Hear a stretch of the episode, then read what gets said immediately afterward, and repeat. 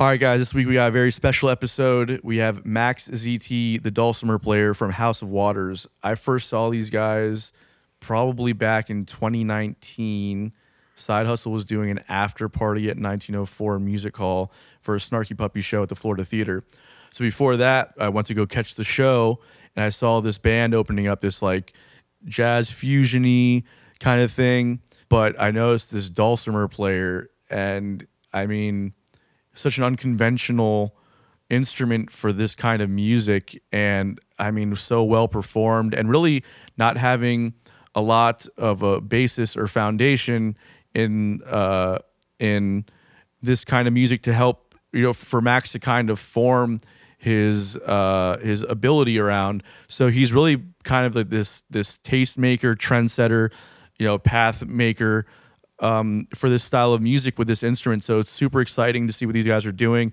They got a bunch of new music coming out. They've worked with Mike Stern and a bunch of other people on this new record that they're doing coming out soon on the Ground Up label, all the Snarky guys. This conversation was so fun, super insightful. Really just enjoyed his perspective on everything and how he's been able to carve out his own path with this instrument. So yeah, I encourage you guys to check out everything he's doing with House of Waters. His solo stuff is really cool, very meditative. We get into some of the concept behind that as well. So it was really cool. So we'll go ahead and start the episode. Thank you guys again for tuning in and enjoy.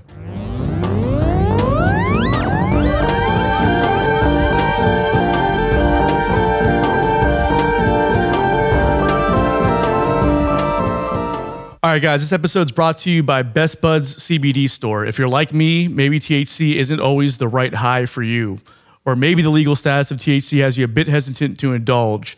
So at Best Buds CBD Store, they have an array of CBD and Delta 8 THC products. These guys truly care about their service, so everything is meticulously sourced and prepared to deliver a top-notch product and experience. If you head to their website, you'll find all kinds of educational information regarding Delta THC and CBD. Not to mention, if you use promo code BOTBPOD, that's B-O-T-B pod, you'll save 10% on your order. This is not a one-time deal. If you use promo code BOTBPOD, every time you place an order with Best Buds, it will give you 10% off. That's in perpetuity forever. So head over to bestbudscbdstore.com and start saving on all of your CBD and Delta 8 products. Enjoy, guys. Max, thank you so much for being with us today, man. We really appreciate it. That's a pleasure. So the is ZT short? Is it Max ZT? Is it short for something or? Yeah, it's a much longer name. My mother is Zbiril. My father is Teller, and so I'm Max Zbiril Teller. But maxzbiril.com is a little hard to send people to. So a little Max ZT. It's a little easier. I can definitely understand that. My last name is LaPlume, and though not as probably difficult, you'd be surprised of how often I have to sit there and spell it out for people. So I get it. What is that? What's your background? My mom is Czech. So she was born in Prague, and dad is from the Bronx. Okay, cool. So, interesting. Have you like gone to visit Prague at all, or like spend time there? Okay, cool. Yeah, I spent time. I mean, not a huge amount of time, but went with some family. Went with family a few times, and then actually more recently, the last few trips I've been playing there, which has been really wonderful. There's also an earlier form of my instrument that is in the Czech Republic, so that's like a nice little tie-in to the culture, and it's a nice coming home. That's actually pretty cool. I'm curious about all that. Before we do that, we talked a little bit about your background. You're from Chicago, right? Yeah. And then when did you end up, you're in New York now. When did you end up going to New York? Well, I went to school upstate New York in the early part of this century in 2002.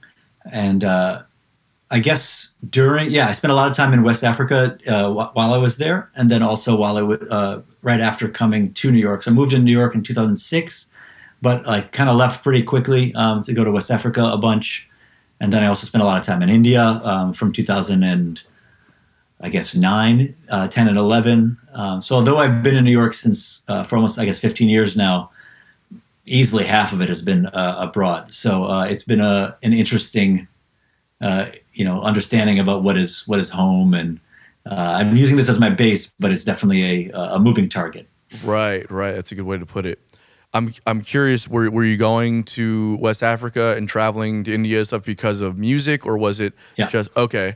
So for those who don't know, you play the dulcimer, which is a wildly untraditional, or not traditional, but unconventional instrument, especially in the genre that you're kind of existing in right now with House of Waters. How did you get involved with the dulcimer?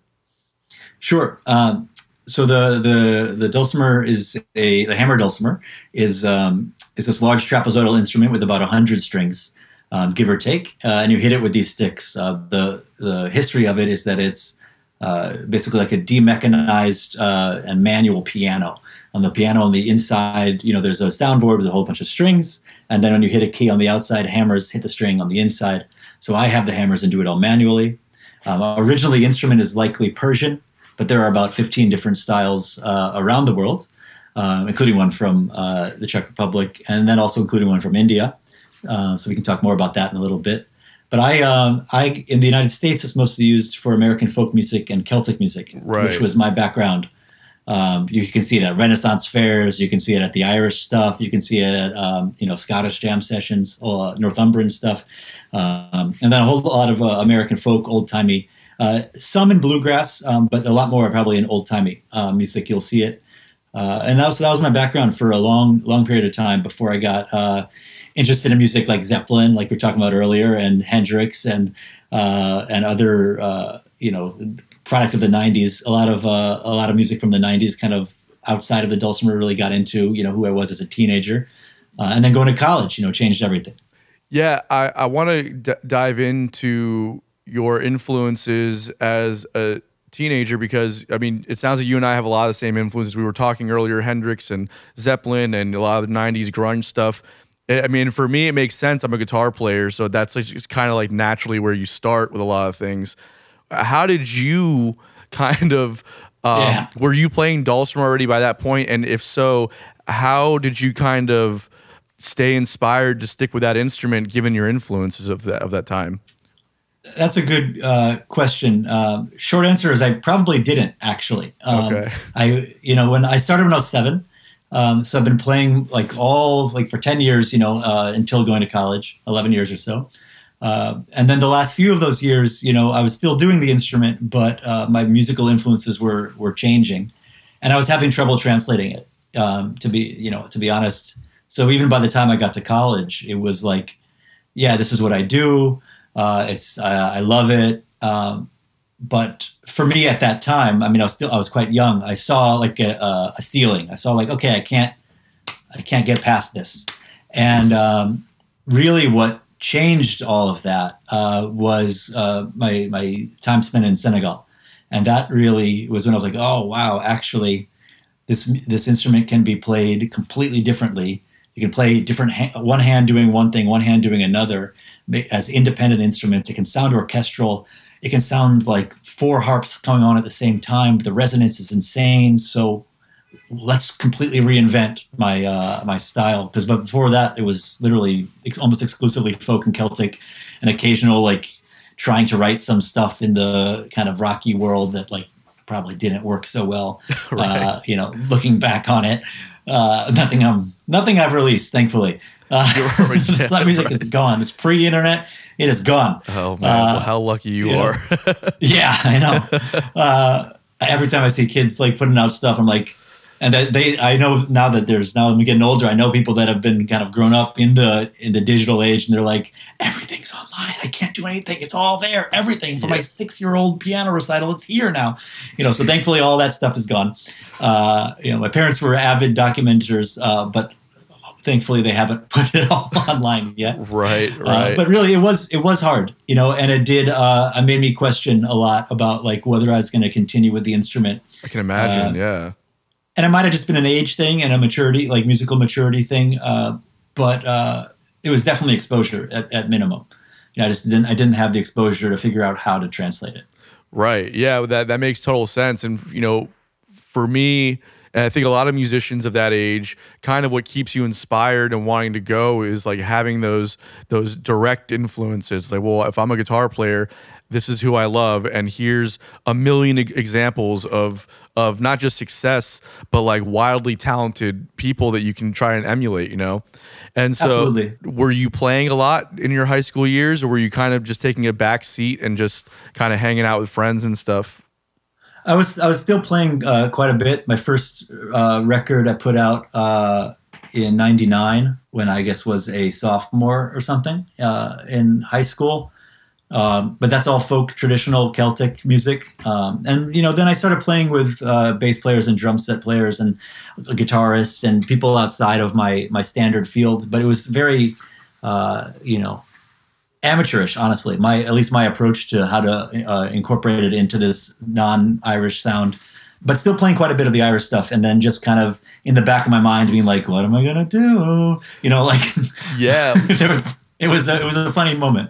Well, I think it's on some level it's had to kind of help your creativity, I would imagine, right? Because you really had no basis, or if you did, there are not very many examples of how to utilize the instrument in more traditional Western music, or not traditional Western music, but modern Western music.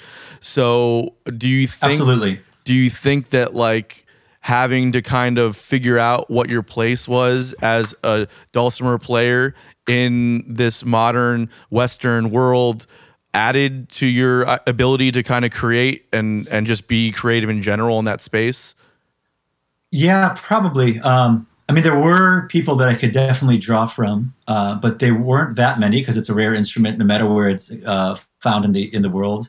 And also, like I'm mentioning the time period, this was 99, 2000, 98, or before. There's no internet. Right. You know, like there was very few ways for me to even know about it, let alone get inspired by it. So it did, you know, allow for opportunity to create something completely unique and like, you know, kind of set like a new trend for the instrument. But I'm challenged by this as well, because I'm in many ways envious of guitar players or bassists or drummers or horn players, people that can be like, God, I want to grow. Here's 1,000 people I could look to. And then when I talk to them about that, they're like, yeah, but you know, you can make something new. And so it's like, this is a balance, you know, that I, you know, I'm always thinking about. Like, I'm grateful for the opportunity to invent, to have the, you know, to invent and not have a lot of, you know, kind of overlap with other artists. But it's slower. Yeah. You know? Well, yeah. It takes more time. Totally, man. I mean, you're carving out a new space for this instrument, and there's really no, or not much of a path already drawn out for you. So, yeah. You know, just naturally like trying to figure out like the path to navigate, and that just, you know, takes more time. So, but I think that yeah. You've been experiencing, you know, a level of success, I think, that even most musicians will never get to experience. So just in that alone, you know, that's such a huge win for you as a person and as a musician, but for also the instrument itself. For the instrument. Yeah. Yeah. It doesn't feel, you know, like, every time you succeed or whatever, you know, your what you view as your goal constantly changes, you know, as closer you get to it. Totally. And that's such a fair analysis, and it's something that we all go through, because, and as somebody who's, you know, a few steps behind you as far as where I'd like to be in my music career, most people will never be able to write a record, much less record it and put it out for the world to enjoy. You've done several of them with House of Waters, and then I think you have 2 out now under your own name. 2 under my own name, one really fully solo that just came out recently, and that's that. Those are alone are just wins to count, whether or not, you know, which they have seen. I looked at the numbers on Spotify. They have seen some pretty solid numbers, but even if they don't, just that process is a reward in itself, you know, I think anyways. Yeah, I mean, it is. I'm grateful that that you know, this is an unusual job, And when I talk to people that saying, "Oh yeah, this is all I do. You know, I spend all my time on this." They're like, "Oh, it's amazing. That's so awesome that you can do that, and it's supporting you in this way."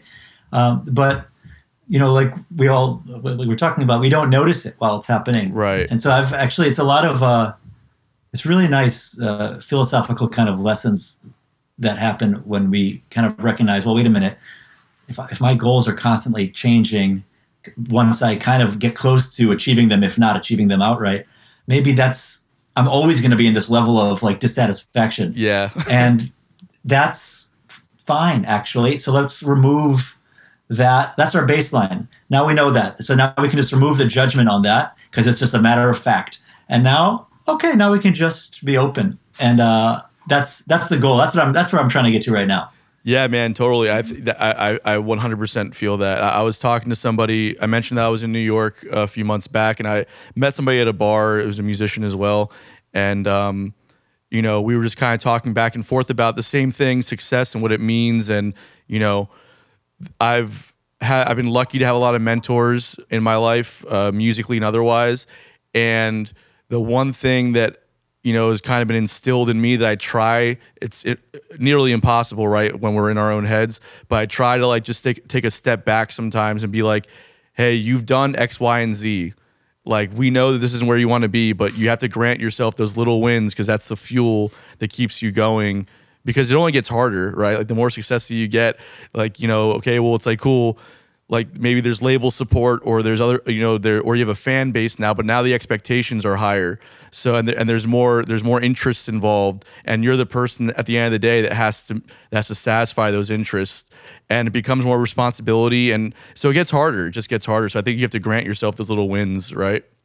Absolutely. I mean, it's, it does get harder. You know, I'll talk to friends like, oh yeah, but you had a label, you got management, you got the PR people coming on board, and this. It's like, yeah, now I have more bosses, basically. Right. You know, I have more people that I have to like, have deadlines for. If it was just me, then I don't know, I'll just take my time, which would probably be worse. Right. But, I was just saying, yeah, it's good to have deadlines.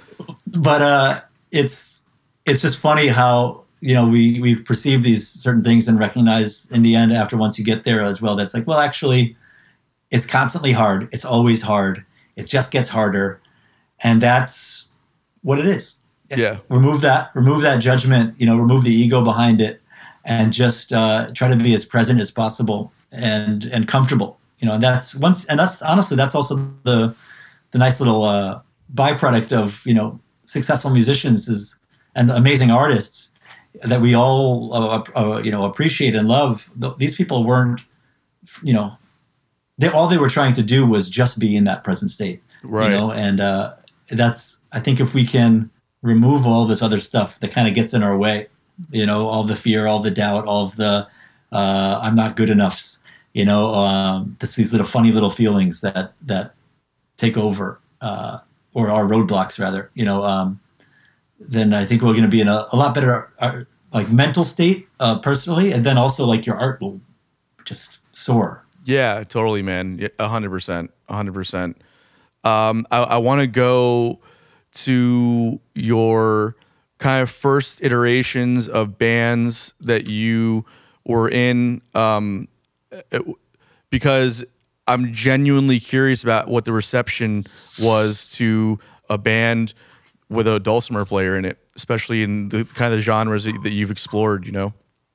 The reception within musicians was always super welcoming. Of course, yeah. And super warm and curious and excited and interested, you know, because that's the people. I mean, I'm sure there were, you know, other musicians that would not have had that approach, but the people that I happened to find were all like this.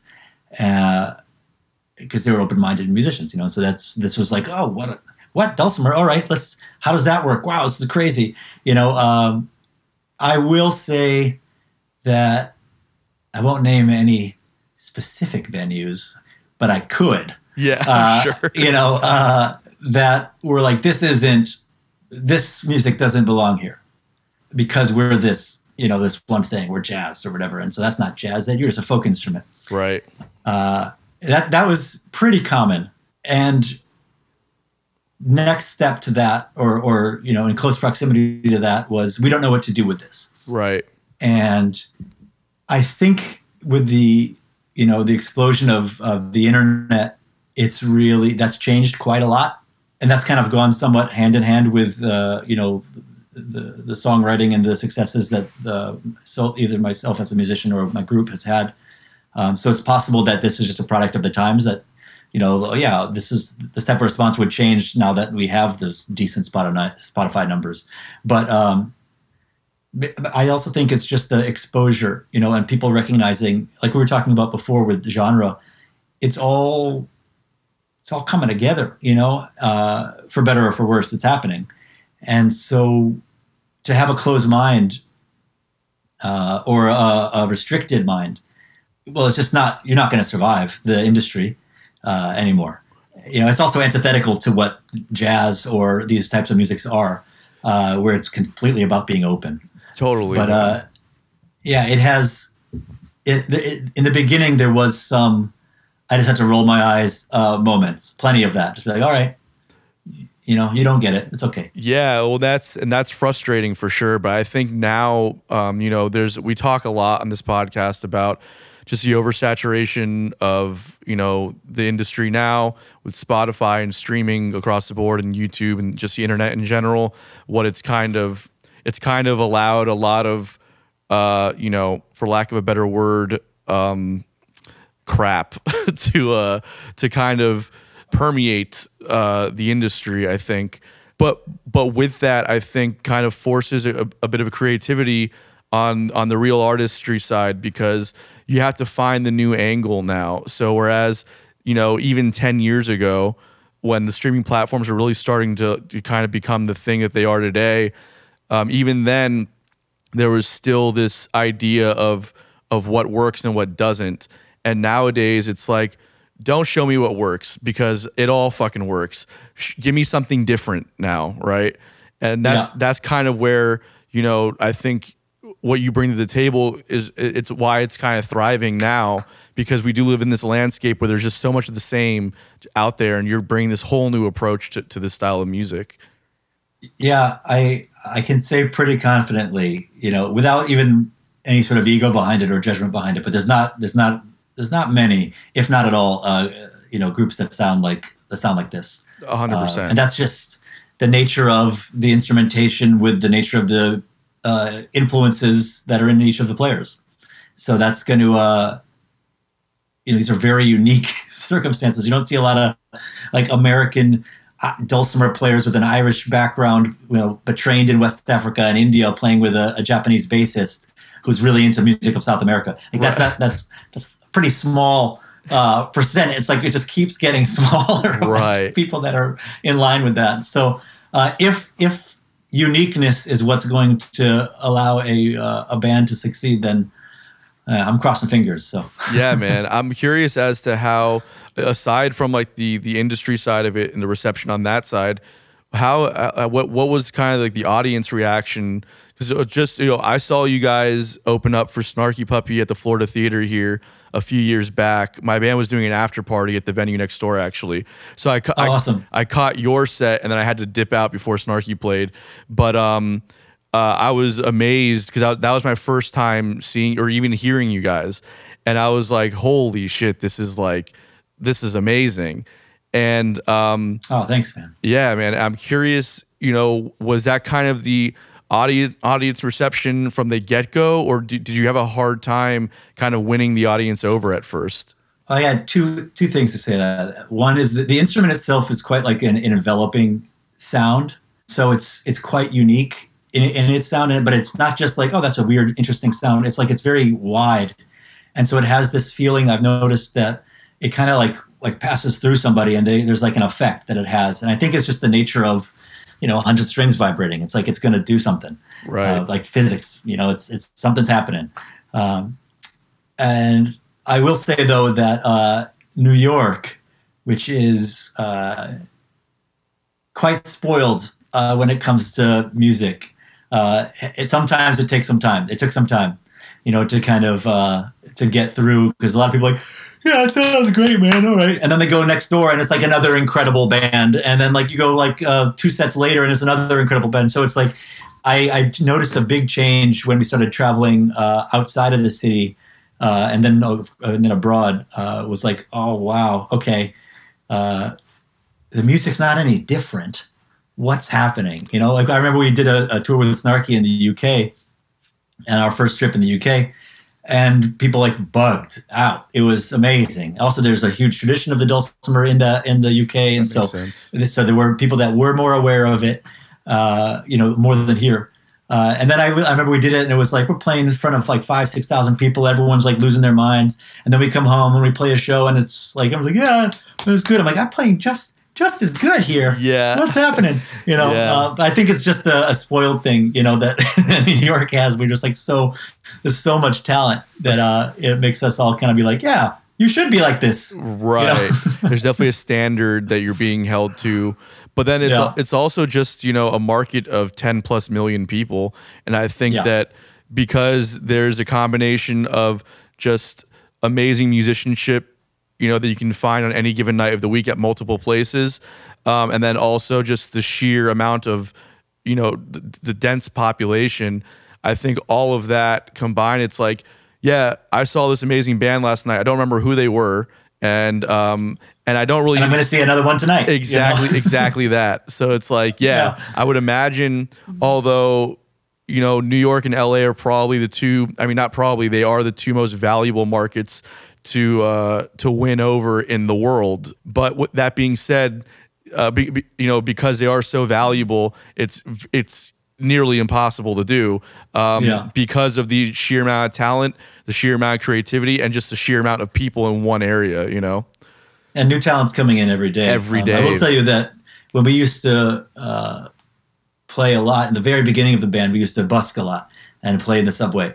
And that's when we really, it was very clear to see the effect because we were just like selling CDs like crazy. And this was when the CDs were still the main form of you know, music consumption. But we were like, it was every single time we played for a 2-3 hour set, whenever that was, it was always mobbed. But it was beautiful to see that because it was really like straight to the people. It wasn't like, okay, these are music snobs that are coming in, or music, even in you know, people that like music. A lot of people would come up and say, oh, I don't really even like music so much, but you guys are great. I'm like, how can you even say like, I don't like music? I don't even know how to like what that even means. You know, like it's such like a foreign, it's like, I could say, you don't like one type of music. All right. Well, even that is a little, I don't know. That's weird too. But, yeah. It's like just the whole field. Do you ever, you know, I was like, do you ever feel like that's like the weirdest backhanded compliment also? Because I've had somebody say that to me where they're like, I don't even really like music, but I really like your band. And it's like, oof, I don't know if I want to. Am I not? Am I not music? Am I not good? Or like, your opinion is, it's hard to judge because that could be either we are so groundbreaking, which I know in my case, especially at that time, it was not the case. Or we're just that bad that you didn't have to really think about it. It was just like, this could be on, I could take it or leave it. You know what I mean? I guess that's true. I just took the $10 for the CD and was like, thanks, dude. Didn't think too much about it. Yeah, I'm just trying to fucking survive here, guys. Thanks. Yeah. That's So was House of Waters like the first band that you put together and kind of, you know, were composing for and took to this level, or were you involved in other projects before this? I mean, something, you know, occasional in college, you know, like some stuff there. But I think once coming to the city, it really changed everything, and that was the first group that I put together when I came to the city. Maybe not immediately. Maybe there's a couple of gigs here and there with some kind of, you know, ensembles here and there. But generally speaking, that was pretty early on of coming to New York, mostly stemming from like playing in the subway and playing like restaurant gigs, you know. Right. And then we started just like building material, writing material, you know, adding it to the instrumentation and then like, you know, arranging it. It actually started out as a 5-piece with guitar, 2 percussion, no drum set, bass, and myself. That's cool. And yeah, that was a fun a moment with the group. We did a record, our first record, an EP called Elsewhere, which is very hard to find. I think I have like 2 copies left. No shit. And I think it is streaming. It's streaming, so you can check it out. But it's very different because it's two percussion, no drum set, a very different kind of sound with that. But the same bass player, Moto Fukushima. And so he and I have been playing together since 2007. Wow. Which is crazy. Good on you guys to be able to keep that relationship going, bro. That's gotta be, you guys must really work at it. Yeah, we really have figured out a really beautiful dynamic and relationship, and my wife calls him my first wife. Yeah. So it's a funny little joke. But we were able to really musically we didn't step on each other's toes. Very little overlap because of bass and dulcimer. I mean, he does have a high range because he's playing six string, but I'm obviously higher. And so we've been able to he taught me a lot about comping and how to play behind, so we could be able to switch off and do a lot of this, which I think is what's really fun about the group. After the five piece, it eventually became a trio with percussion, bass, myself. And then it became drum set, bass, and myself. Gotcha. And that's where it's at now. And it's, I guess, like third or fourth iteration. So I wanted to comment on that, actually, the comping and how you support his soloing. It's really it's beautiful because it's hard to comp a bass player without sounding like you're losing so much of that bottom end and that groove. And I think you do a great job of kind of, filling the space, obviously, but kind of building melodies without like that support his soloing without stepping on his toes at all, and that's something that I noticed that I really appreciated. Is that something that you guys have worked on together, like just in practice, or do you think that just it's like a natural thing that you just know what that space feels like? No, it's definitely taken a lot of work to get there, especially now that Moto has brought more of his melodic lead, and also his songwriting to the group. He's writing a lot of music now for the group, which is awesome. But it did take, the instrument has so much sound and a lot of ringing tones. And if you have any sort of chromaticism, it's going to have dissonance. And also I don't want to like pigeonhole him in his solo and being like, no, dude, D major. I want to be able to, even if I move on from D major, that F sharp is still ringing, right? Totally. And so I have to make sure to be very choosy about like how to do it, what octave to do it in, what rhythm, how much to play, how much to overplay, how much to underplay. Do I go high when he goes high, or do I go low when he goes high? Do I add speed, or am I very sparse but loud so the resonance lasts? Do I mute? Do I pluck? What all these different timbre approaches, but that took.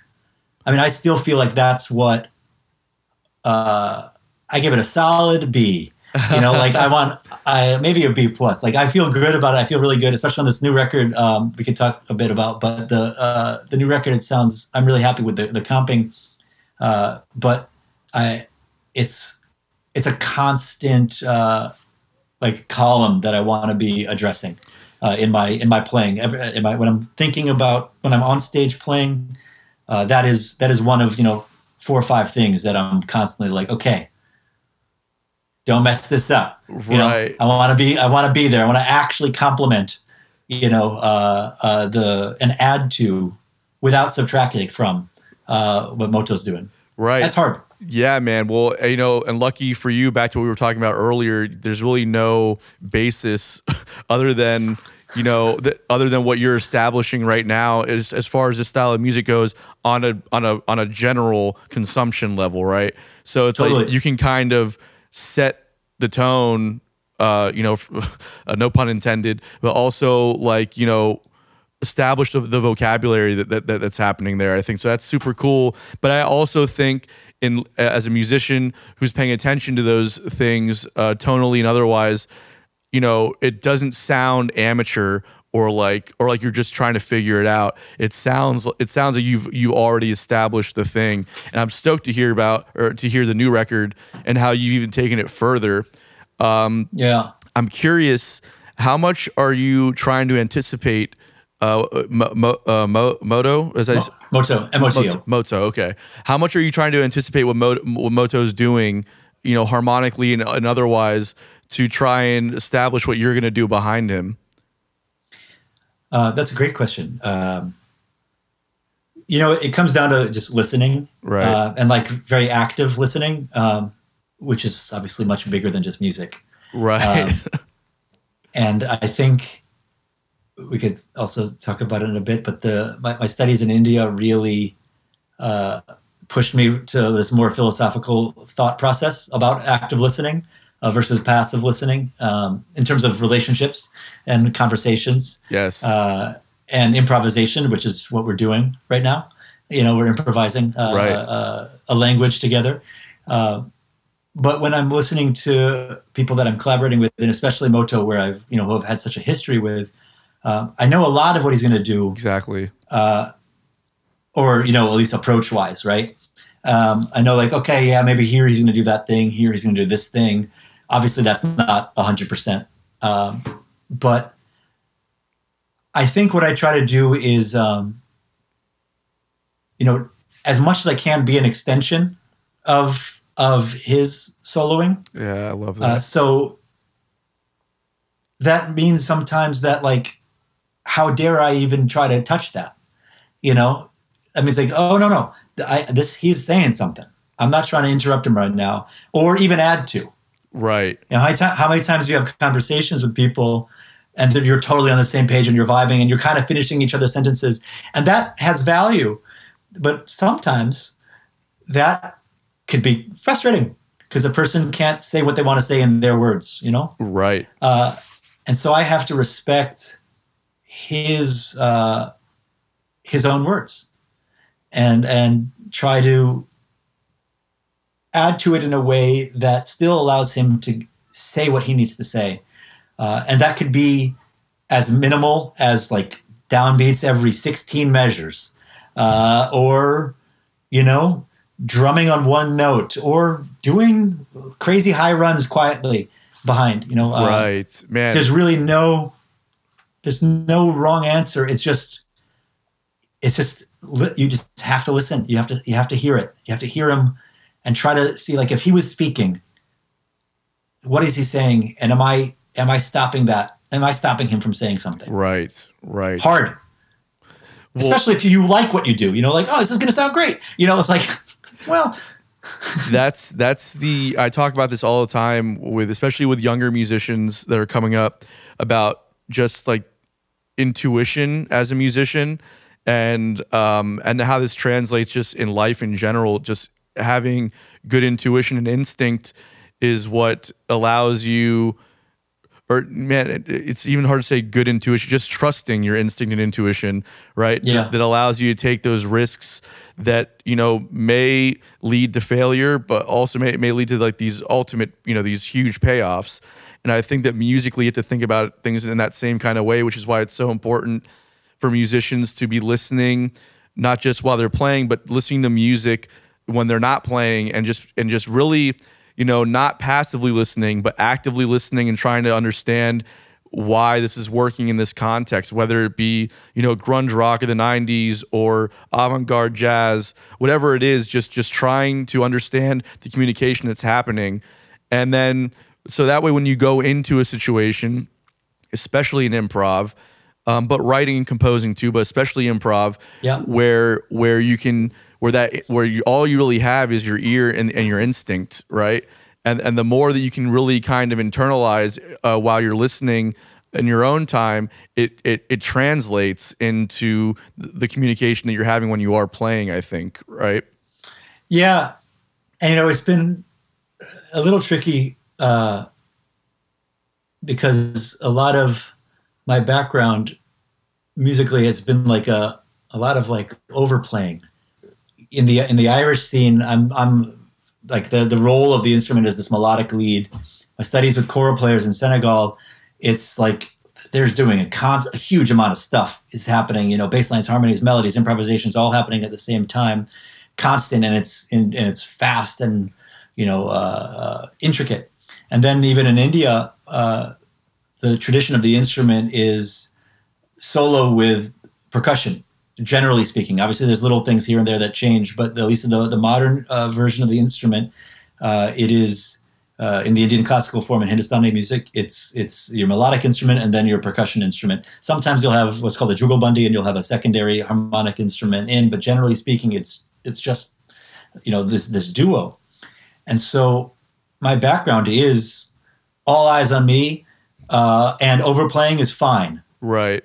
And it took me, I mean, it's still, I'm always, like I say, it's still a major part of what I want to do with this music is to really take a step back of that and just try to be intuitive, you know, have the fluency, of course, you know, in your craft, but eventually get to a place where, you know, especially with a long relationship, but even without that, on the record, there's a drummer I had never, my first time really playing together was on this record.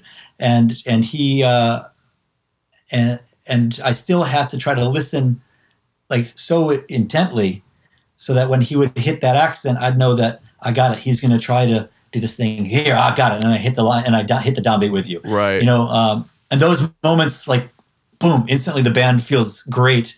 And then they kind of fuel itself. Yeah. But it's hard. It's one of the biggest challenges in anybody's, you know, musical kind of relationship with other people. Yeah. How do you do it? Yeah, exactly, man. I think it's beyond, you know, or aside from just the language of music itself, it is that communication that happens interpersonally, you know, with, you know, playing and otherwise with the people that we're playing with. And I think the fluency in the language of music that you're talking about, having that fluency allows you to develop a stronger instinct and intuition on things, which is why, you know, you can walk into a situation with a drummer that you've never played with before, really, and record a record and take risks, and then you both land, like, winding up in the same spot, because there is that fluency, of course, but that fluency also implies the instinct, right? So it's like you can really just kind of, without having a verbal dialogue, get to the same place musically because you just know instinctively what's going to happen, you know? And I can say my solos are generally pretty weird. You know, there are a lot of it is based off of like Senegalese djembe and Senegalese kora, and so there's a lot of like over the bar stuff, like a tremendous amount of that. Yeah, I love it. It's so fun to listen to. And it's fun. It's like because you take a step back and be like, wait a minute, it's not just math here. Like, let me just kind of communicate. But I was curious. After listening to all these mixes and stuff, I'm like, okay, thank God we brought this amazing drummer in, and he's able to, even without, you know, a lot of history, he's hearing where I fit, you know, even if I'm playing, you know, super out, and also the lock, being locked with the bass player, you know, is always it's pretty key, yeah, you know. And so and conversely, I have to be locked with the bass player when the drummer is doing the solo, or I have to be locked with the drummer when the bassist is doing the solo. And so we're always kind of thinking in these like little duos, you know. Right. Constantly. As a trio. That's so funny. Yeah, it's so true though. Yeah. I think about it as like three, we're kind of like three percussion instruments. I mean, it's all rhythm section, right? If I'm piano, right, then it would make sense that the melodic instrument also, with Moto being a melodic instrument, has a relationship. Bass and drums, the most common and most important relationship in music. And then I'm a percussionist, basically, right? You know, so drums and myself have to have our own little relationship. So it's this series, I think, that is pretty fun, and that's how we've written a lot of stuff into our music that way. I love it, man. It really translates. I'm curious about this new record. So tell me a little bit about it, and how it might differ from the stuff you've put out previously. Quite dramatically. We got Antonio Sanchez is playing drums. Okay. Who's he's incredible. He's probably one of the best players I've ever played with. Just remarkable and a great person, just one of the best out there. And myself and Moto, that's our core. And we have Mike Stern on guitar coming in for one song. Yes. And the singer Priya Darshini, who was on one of our earlier records, I think it was the first ground up release, a song called Hamza. Okay. She's the singer on that, and she came back and did a reimagining of a song that we did before, but with lyrics this time. Oh, super cool. Or using Indian solfege, Indian sargam, and it's pretty special. Oh man, I can't wait. So that's that. But we did a certain set amount of compositions, and then more and more over this past couple of years, we've been getting really into just like solo freeform improvisation. And that's, I think, a lot stemming from the isolation that, you know, we've all went through the past 3 years or so. Right. This kind of separation.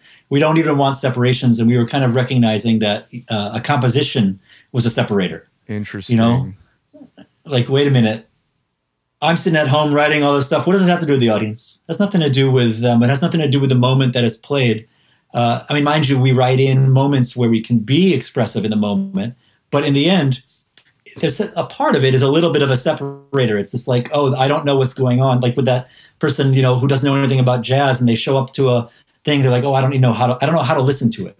Right. And we don't want any of that stuff, you know? So what we decided was to... pragmatically also to cleanse their palate, but even just conceptually, we were going to do as many as we could, really, improvisations. Free form, top to bottom, no direction whatsoever, just start. Wow. And we did like 14 of them. Probably 9 or 10 are pretty kick-ass, and like 5 are like, all right. Like we really... Those are great. So we're going to put as many as we can fit on the record with the rest of our compositions. But maybe we'll get about 3 or 4 in, and then maybe do another record next year or something with the remaining ones, or sprinkle them out as singles. We can decide as time goes, you know? That's so, I mean, so smart too. Just, I mean, if there's one, not to get too inside baseball on this, but like if there's one thing as an artist to be like, aware of, just backlogging material and content and stuff, because holy shit, what a whirlwind it can be when you're trying to play catch up. It's like you got all this shit to do, and then you got to produce all this content and write new material, all meet these deadlines. Like, well, if I got it backlogged, then I'm not so under the gun. I can focus on being creative, you know. Yeah, we did 6. I mean, in the end, we came out with 20 pieces, you know, and it's like that could be 3 records, no question. That's, you know, amazing, man. That's so cool. Easy. And Antonio is just unbelievable. I mean, it's what he brings to the table is unlike any other type of playing that I've heard. And he's like kind of like that in general. So maybe his playing on ours is not as unique as his playing on others, but it's incredible. He's Pat Metheny's drummer, and that's where I know that name from. Okay, yeah, that makes sense. He did the Birdman movie. He's that guy. No shit. And he has an amazing group called Antonio Sanchez and Bad Hombre. They're just awesome. We just saw them in New York 2 nights ago. They crush. That's with Big Yuki on keys, Lex Adler on bass, Tana Alexa, the singer, singing, and then Antonio on drums. Damn, man. So that band crushes. They have like a residency there, or is it just kind of like there's gigging around? They did a decent amount of tours. They've played at Ground Up Fest this past year, last year. I think it was not the one in February, but the one prior. So okay. I guess 2022. 2022, right? Yeah, I forget it's 23 already. Yeah, so it happened. Yeah, but he's amazing. And then coupled with Mike and then with Priya, it's really it's something special. I think it's really, really unique, and I haven't heard a lot of music like it. Yeah, man. I plan on being back and forth from here in New York a lot this year, just trying to maybe, you know, I don't know, make a move or something. I'd establish some roots somewhere. I don't know. I fell in love with New York when I was there, and I just love the creativity and the art that's just there. Just it was inspiring, to say the least. But I want to talk more about the record, because you guys had Mike Stern on, and we were talking a little bit before. This is like somebody that I've grown to really love, and he's become like one of my biggest influences as a guitar player. How many songs is he playing on? What's his contribution to the whole thing? He's just on one song as a special guest. Okay. So Antonio did the record, Priya's on one song, and Mike is on one song. Okay, cool. And how did you guys land on Mike Stern? So Moto does a lot of work with Mike Stern and his band. So he does a lot of the New York shows, but also a decent amount of the touring. And him and, yeah, and Laney have become very close to both Moto and myself. Definitely way more with Moto. They do so much together. They had a composer's club for a long time where they would just meet every Friday and bring a new song. And that's so cool. I so love that. They have a deep relationship. And so that that made a lot of sense. And Mike is so funny because he's like, the first time we met, at least the first time I met, I think maybe even the band too, the first time we all met him, we were playing at 55 Bar, which is this incredible jazz club in New York City that just closed last year after 108 years. No shit, which is, man. Yeah, atrocious that it had to close, raising the rent type of stuff, which is awful. Yeah. But we were playing like the early set opening up for Mike. They always have two sets. And Mike just like walked in. He's like, wow, man, this is far out, man. And he just like threw all of his stuff down and just like ran over to the stage. We're just like, it's such like the, you know, he's such, that is his whole vibe, you know, and just like the sweetest, kindest dude. And when Moto approached him for the record, he's like, yeah, of course, man. And then we figured out like how to do it. And we're doing a lot of doubling. So we're trying to create a sound that is like quite unique. We're almost, it's like a, because the dulcimer is like we're putting a little bit under, so these kind of go together, so it feels like a punchier guitar or something that has more strike, like a whole new instrument we were trying to go for. I love that. You know, make it something new, but at the same time, like we had mentioned before, as soon as you hear that first note, we know it's Mike. He's really has a ability to. He's created his own sound. It's remarkable. Yeah, man, I'm really curious about how that interplay works with you guys, because obviously Mike Stern, he's got this very airy kind of tone, and he, like, to me, his phrasing and his control of the bends that he does and stuff is just it's so masterful. How does that interplay work with you guys? Because is he doing a lot of that bending stuff, or is he kind of like adjusting to the dulcimer? Because you can't really. I mean, I might be wrong, but you can't really bend, right? I can do it a bit, so I have some on the record, but it's generally speaking, it's a fixed pitched instrument. Right. Know? So how are you guys kind of working that interplay out to kind of create this sound? I'm just curious as to the headspace that you're in there, you know? So his solo, he could definitely, he can be him. So I'm not obviously doubling any of that. I could be comping, but just, trying to be as minimal as possible as well, because it's already bass comping. You know, I'm trying to think about stuff like a piano sprinkling notes in here and there, and then also all the gaps that are between a melody. You know, that he can kind of like do a fill into or out of. That's fully on him. But for the melody itself, where it is, you know, I'm fixed pitch behind him.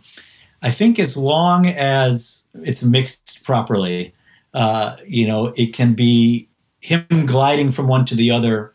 Or kind of doing a phrase. I'm doing this, but doing a phrase, you know, that kind of moves or bends from one note to another. If I can maybe highlight those notes without the bend, but just like underneath, like, and hit the markers. Like instead of going from the third to the fourth to the second, like you might go do da. If I can go da oh, you know, I see. Yeah, that might be a way to. To allow him to still be himself while fitting into a group that, you know, he wouldn't necessarily be doing. But he also, has such a history with piano, that he knows how to do that. I mean, we didn't have to say anything. I'll bet. Honestly, he knew exactly where to go, and he took freedoms, and we've got it mixed really beautifully.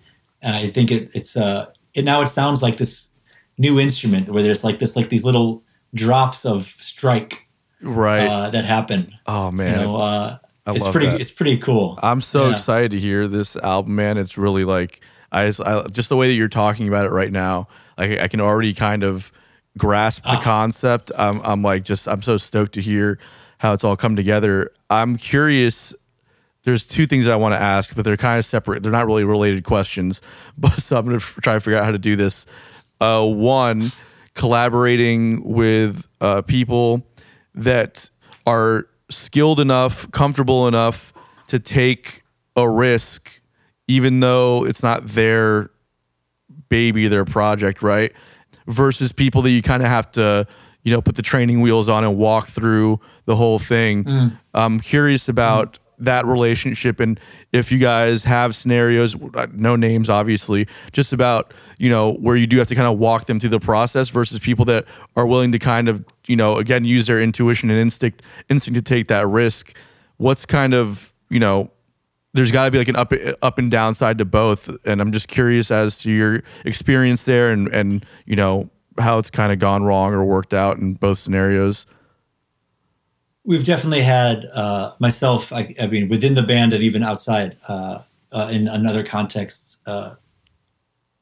because of the lack of exposure of how this instrument sounds and is played and the role that it plays or can play, I've had challenges for sure, where it's like I'll be doing some sort of double time thing, and that means that the person that's playing with me feels like that they should also speed up. You know, right. I'm like, no. I'm playing on top, you know, but I can't say that on the middle of the stage, you know? Right. So, like, no, calm down. It's not going to happen. Right. You know, so, there have been plenty of challenges of things like that with certain players that operate in this higher, you know, level, I guess I can judge that. Yeah. A higher level. They're already doing that active listening. They're already asking the exact same questions that I'm trying to ask myself when I'm playing, even with somebody I played with for 15 years. Like, how do I play with Moto? Right. Like, I've been asking myself that for 15 years. And I think you have to always be asking that. Like, I don't want to stop asking that, you know? And I'm sure he has the exact same thing with me, guaranteed.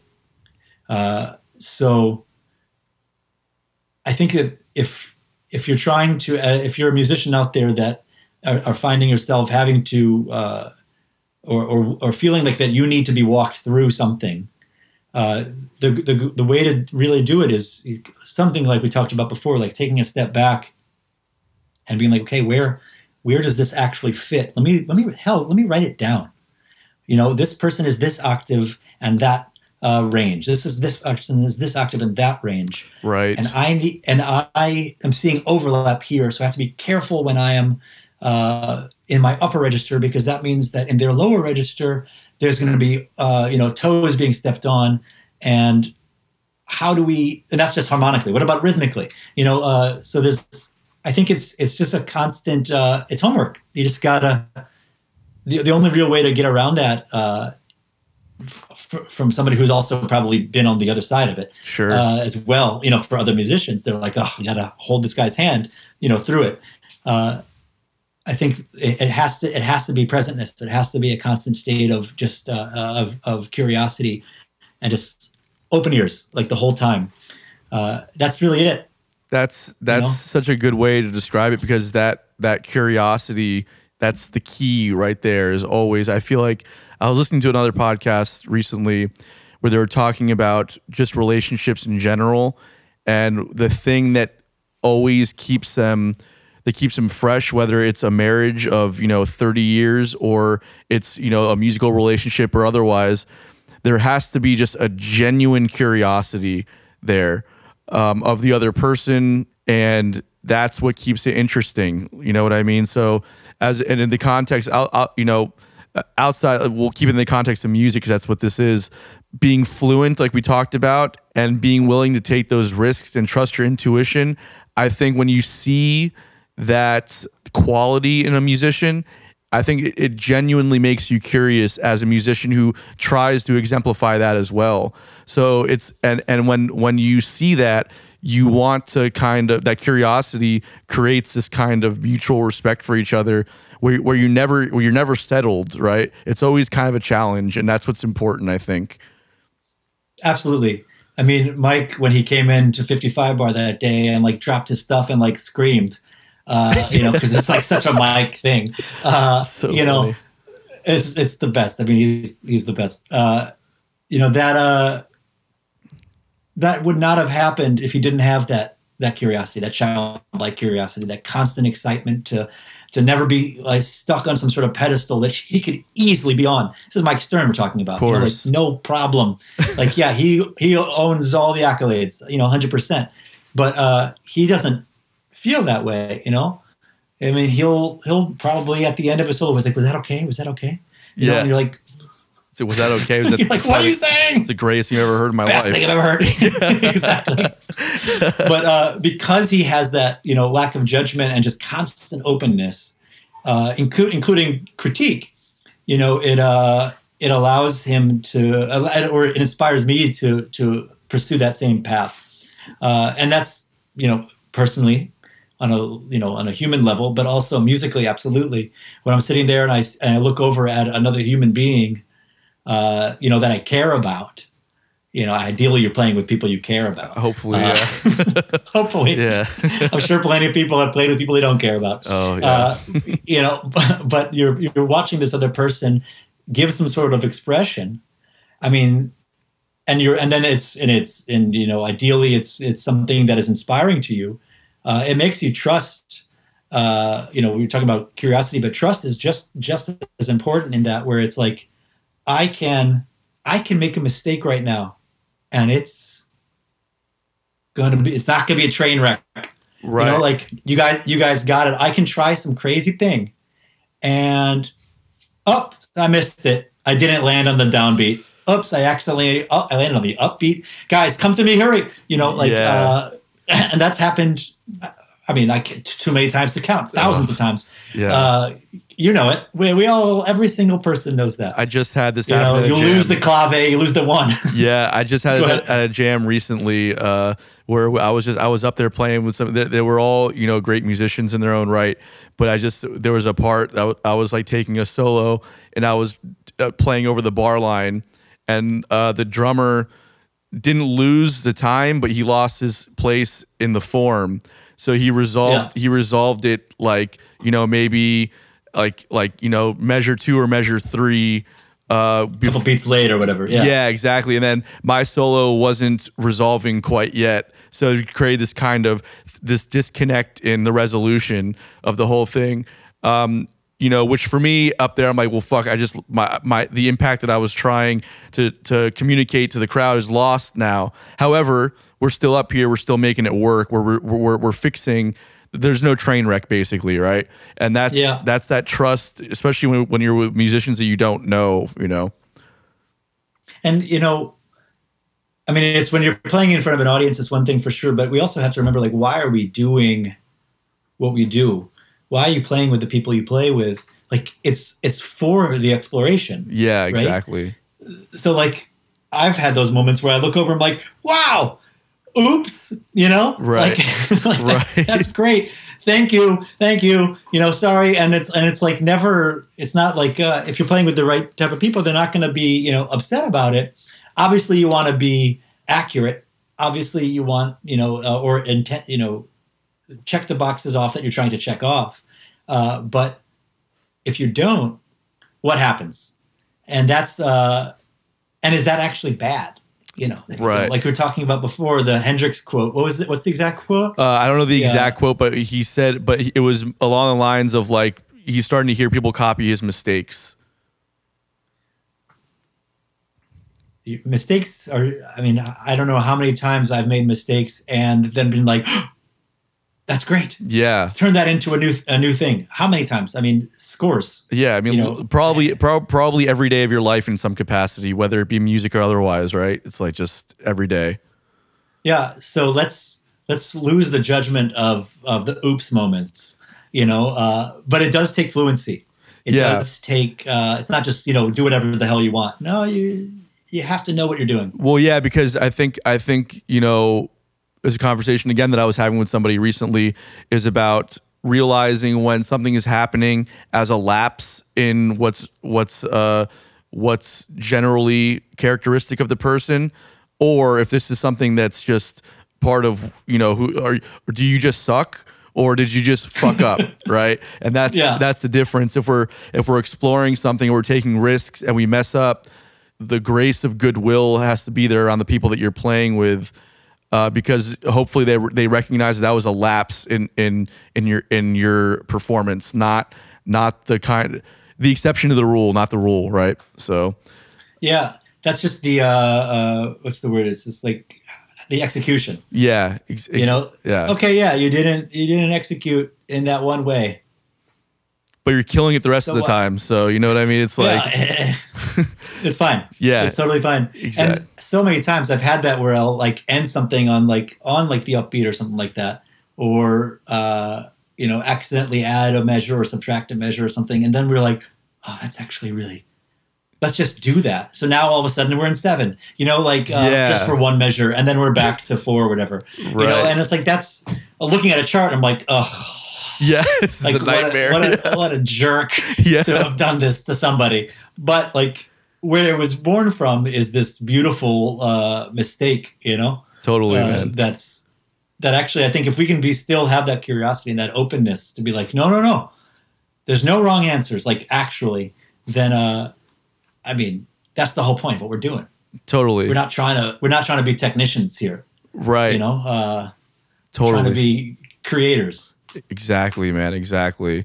I'm super big into studio work. I do a lot of session work on the side, and I've released several albums out under different bands that I've been in, and I'm such a fan of the process.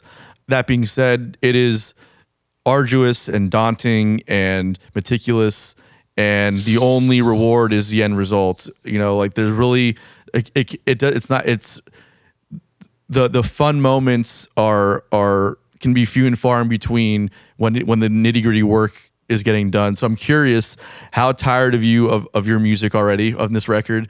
And I'm curious about listening back to mixes and are you getting outside perspective from other musicians that you trust? Are you just listening to yourself and going back to the engineer with notes, or what's that process for you guys? Well, we for this record, our management is Guy Eckstein. He's Billy Eckstein's son. Billy Eckstein's just the legendary jazz singer. So he's been in the business for. I just saw yesterday. He just showed me. He's on. Our manager Guy is playing drums on Soul Train with Quincy. No shit. It's just I gotta find that video. We have to post that somewhere. Yeah. So he's been in the business for a very, very long time, and has an incredible ear. So he's been the kind of objective voice, as opposed to us being like, well, actually, I think I like take 2 more than take. We're kind of thinking along those lines, right? And or hey, bump that one thing over. Where he's kind of thinking big picture, group sound. So he's been really helpful for that. Plus our mixing engineer, Ian Pei, he's one of the founders of Blue Man. So he's been involved in the percussion world forever. He also did my solo record. And he's the one who did our last House of Waters record, the last one, the EP, Unground Up. Gotcha. So he has a really deep understanding of the dulcimer now, especially after the solo record. And we could talk a bit more about that maybe, but the process was a lot of, because the instrument is so dynamic, and Antonio is such a dynamic player, and Moto is such a dynamic player, we have to be very careful about how we craft the image. So a lot of little volume edits here and there to make sure that a subtlety isn't lost. Because I'm hearing it direct on, but these microphones, as good as they might be, put that in there and it's the same frequency as a cymbal. Right. Good luck. Right. So it's been a decent amount of that. But in terms of big picture, having Guy involved, having Ian involved in that aspect of it. And then of course, having, the other musicians that are on the record, having Mike and having Priya, give their input, not just for their songs that they're on, but also for the other songs, and how do they feel like it? Does it sound too much of a departure when all of a sudden there's a new instrument involved? Does that need to be addressed? Does that mean that the high ends on the track previous need to kind of mellow out a little bit so that when Mike comes in with his first note, it's not jarring? So little group sound things that 99.9% of people don't.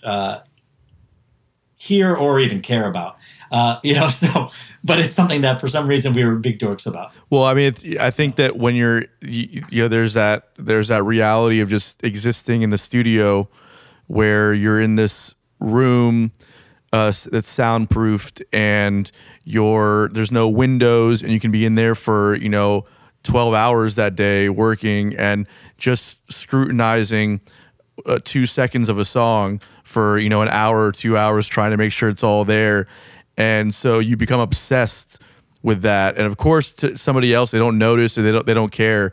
But everything that you're doing has an intention. Every note that you're playing, and you want to make sure that that intention is being served. So of course, you give it that attention to detail. And the average listener, they might not know that they care, but they do, because when they listen to the end result, that attention to detail is what's giving them that feeling, right? And yeah. So I think it's important, and it's cool that you guys are nerding out over that as much as you are about the performance as well, because I think that as well as the performance can be, if it's not properly engineered and produced, the performance can be massively understated. Totally. It won't be anywhere as effective. And it's also tricky, right? Because if you're in a studio, you're doing so many takes often. Some of our songs are on a click, but not all of them. Oh boy! None of the improvs. Yeah, right. Right. And we didn't want them because there's a lot of. Sometimes we have tempo changes that are pretty drastic, and we didn't want to stop and deal with a new click or mark in a click, because what if that solo actually we want to do one more cycle of or whatever.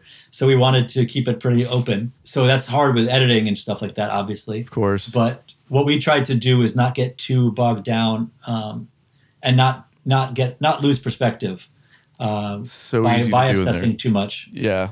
So easy. So what we did, and I recommend this to anybody, is just play for 3 minutes, just improvise for 3 minutes, a completely different thing. So we would do that between takes. Oh, really? Not always, not between every single take, but we would literally be doing two takes of one. And I'm like, it doesn't really feel like, let's do another. Actually, you know what? Improv. And we do an improv thing for 4 minutes, and then we come back and do take three. Oh, I've never. It's like a palate cleanser. Totally, it really was just okay. And now you can take a breath of fresh air. You can have a little bit new perspective. You can recognize that all that little stuff that you're obsessing about and that one thing doesn't matter. Right. Now let's be musical. Right. And you can still obsess. Believe me, there's plenty of obsession moments that still happens. Of course. But it was nice to be able to have this moment of let's just dial this back and try to be musical here. Totally, man. And really just try to communicate. That's awesome. I'm going to try that next time I'm working in the studio with a band. I've never thought about that before. A palate cleanser is very cool. Totally. I mean, think about if you're trying to learn a part for something and it's driving you crazy, you have to put down your instrument and walk away for a little bit, no? Yeah, totally. 100%. And so, and even when you come back, I found myself do that and then be okay. And then it is I noodle around for a little bit, and then it's all right, let me get back to learning this thing. Right. So it's it's not unheard of. This is something we do, pretty regularly. Totally. In general. That makes so much sense, man. I love it. I do want to touch on your solo stuff as well before we wrap up, because I was giving it all, I've been listening to it all just to prepare for this interview. And so this is different than what you do with House of Waters. It's literally just you and the dulcimer, and it seems more meditative music, I guess, is the way that I would describe it. What was the intention there, and what do you want to do with this music? Well, yeah, I'll give you a bunch of different things about it. So during the beginning of the pandemic, it was really rough. A lot of people were getting sick. A lot of people were dying. My wife's from India, so India got rocked pretty hard. Yeah. And the U.S. New York was a nightmare. Yeah. 24/7 sirens. I'm shocked I was able to get a record recorded. It was a home studio. Everything was done at home. That's wild. And somehow, I would have takes where I, or sections where I hear sirens. I just there goes that, You're about leaving him in just as a creative choice? I might have thought about that. I don't remember now, but it's very possible I could have been no, man, I'm losing my mind. The intensity is crazy. Yeah.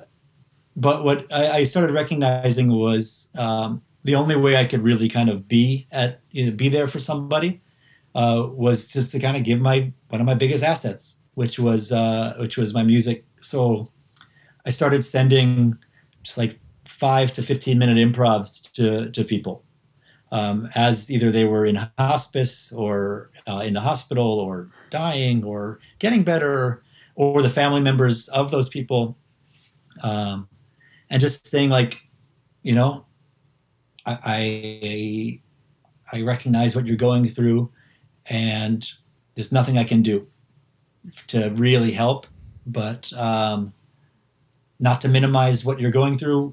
Here's something that here's the closest thing I can do for a gift, you know, to help in this way, if possible. And I started, I did this maybe about 15, 20 times, and started seeing like it was actually really powerful for a lot of people. Some people, no response, you know, and they were still too caught up in the trauma of what they're going through. Of course, yeah. But others have become very close since then because of this type of, kind of outreach. And I recognized like, okay, I want to actually make a record of this. I want to do like a whole album. And so I improvised maybe 3 to 4 hours a day, every day for about 15 days, just straight.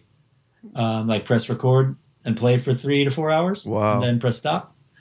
And then I listened back to all of it and chose my favorite contiguous hour.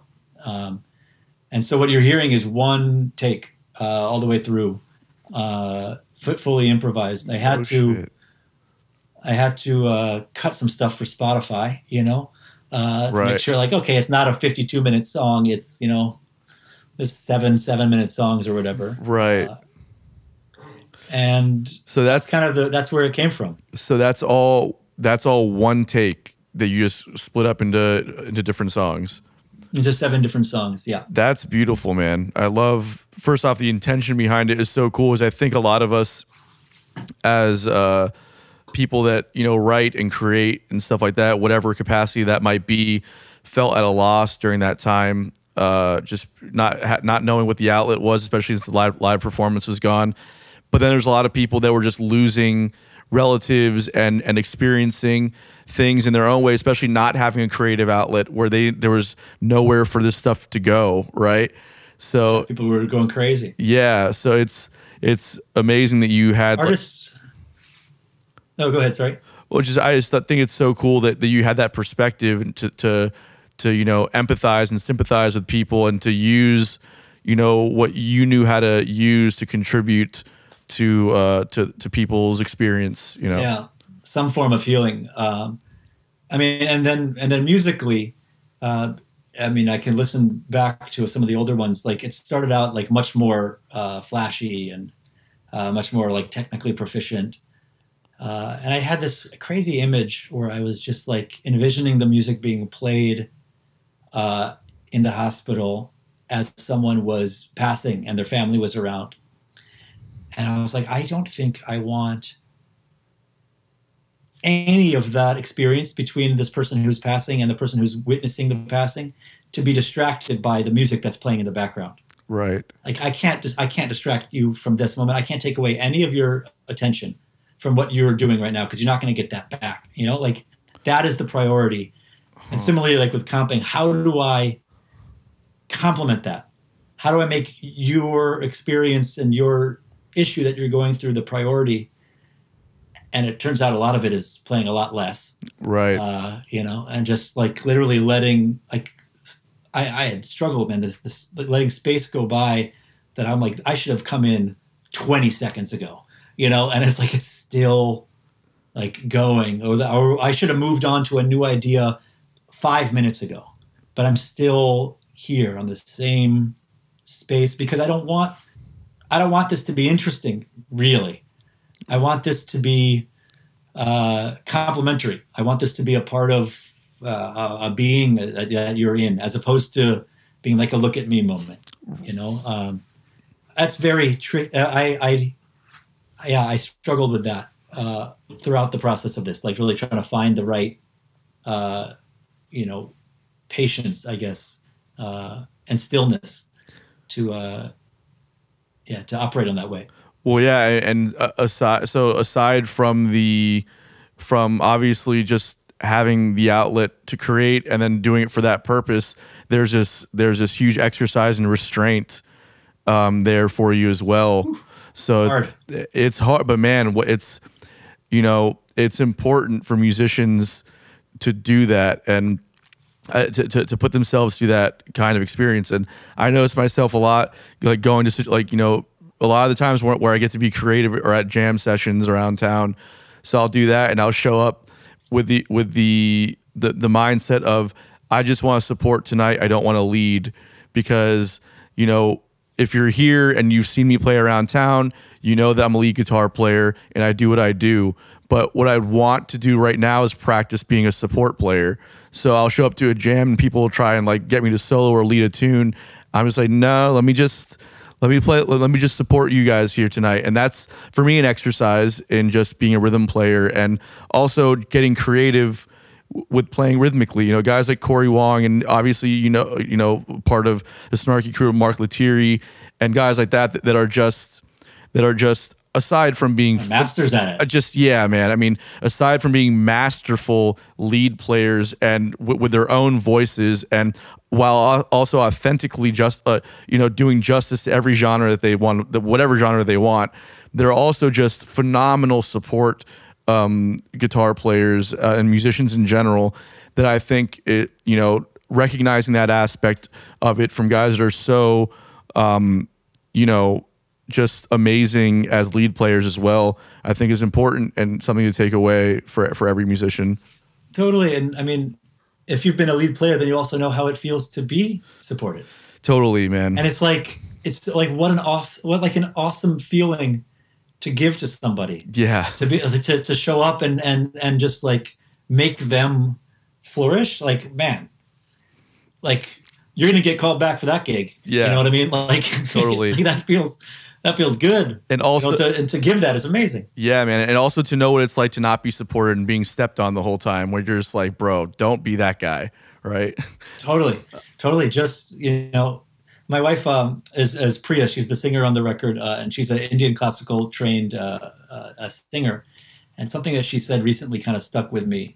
And she's like, saying that music starts and ends with stillness. It starts and ends with silence. Like, here we go. We're about to start the song. Right. Silence. Right. We finish the song. Silence. And so that has just as much right to be there as a 16th note. 100%. You know? And so to use silence and stillness as a note, I mean, that's when we listen to Schofield's a master of that. Yeah. Like, you know, like... No joke. You know, there are tons of players like this. Mark Lettieri is a master of that. Yeah. Being able to just like hit a space and let the weight of that be more impactful. I mean, it's remarkable. The true players, true masters of their craft can pull that off.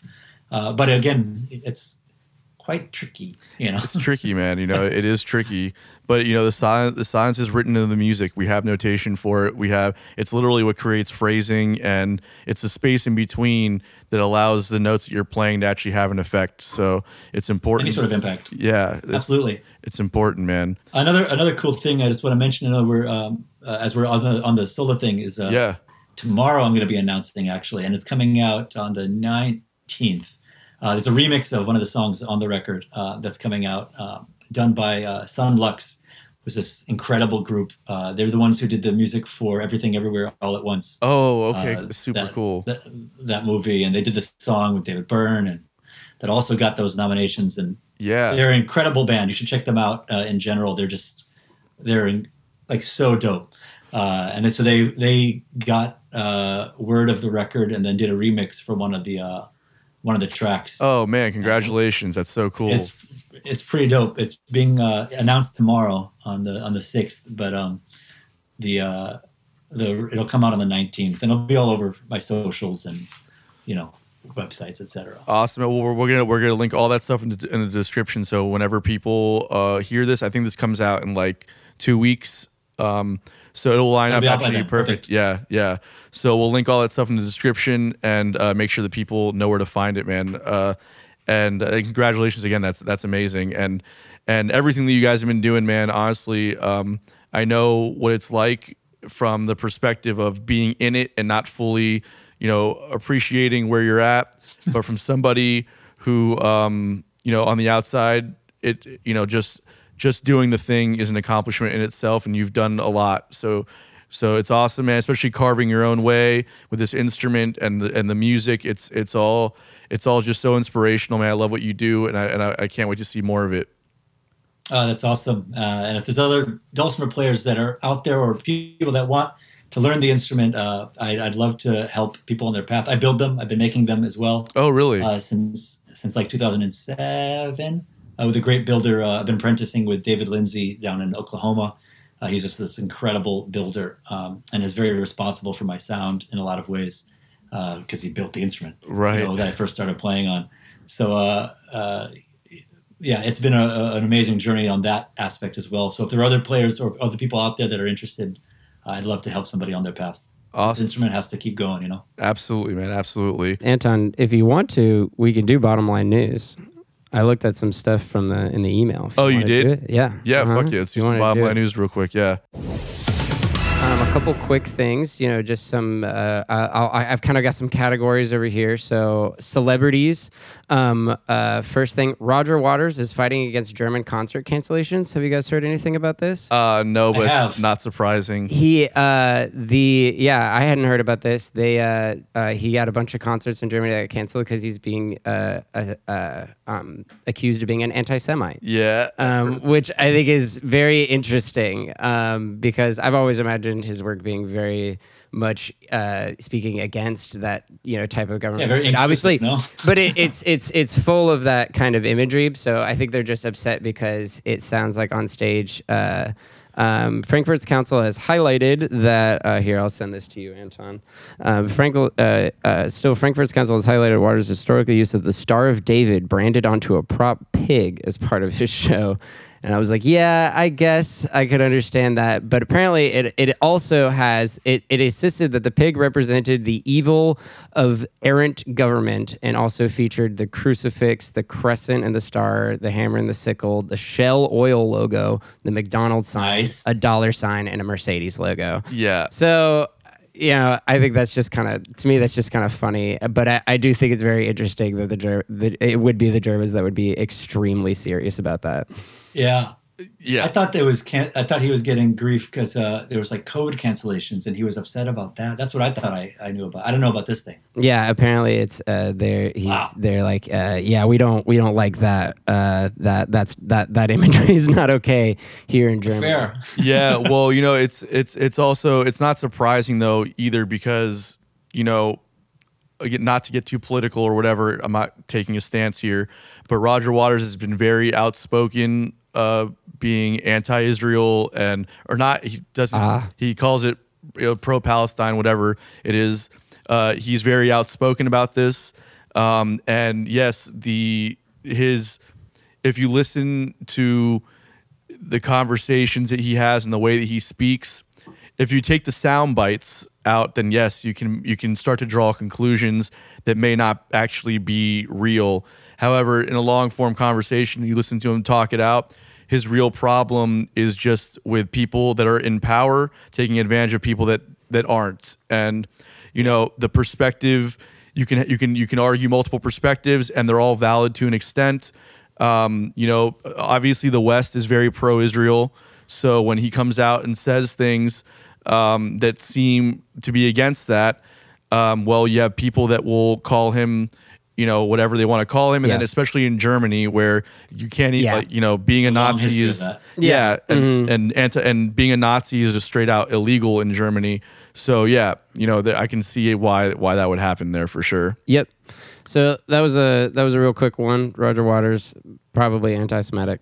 You heard it here first, guys. The next one, I didn't really know anything. What do you guys know about Jim Gordon, the former drummer for Eric Clapton? Do you guys know anything about him? No. I didn't either. I just saw this one, and I kind of like glazed over the headline, and I just saw Jim Gordon, drummer for Eric Clapton, and then I just saw, you know, dead at 77, and I'm like, oh, very sad. We'll just kind of we'll mention that. But then I read it further, and there's a middle part to the headline that I missed, and it was Jim Gordon, drummer for Eric Clapton, and convicted murderer, dies at 77, which I had no idea about, and I just kind of want to take you on this journey that I went for. Jim Gordon, he was a drummer for Eric Clapton and George Harrison, but also was convicted of murdering his mother in 1983. What? No. Yeah, So apparently in 1983, apparently he had a long history of mental illness and substance abuse, obviously.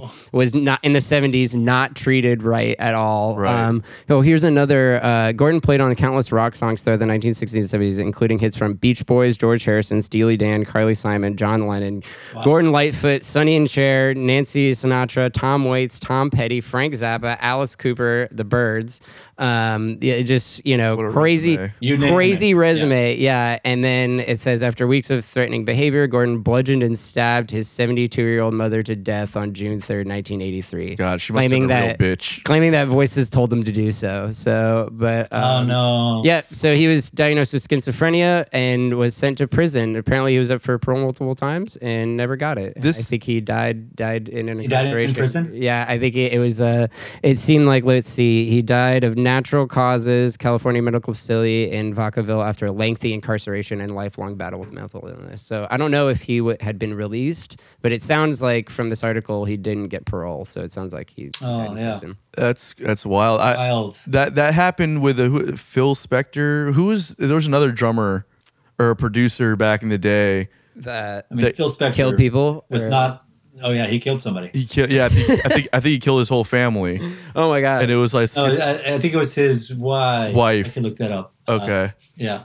I remember he had the courthouse photo of him. As his hair is just like this. Yeah. Insane. I just googled him, and this guy looks like a murderer. Yeah, that's like him. He looks very, very. He's also responsible for like all of the sound of the 70s. Yeah. Wow. So it's pretty.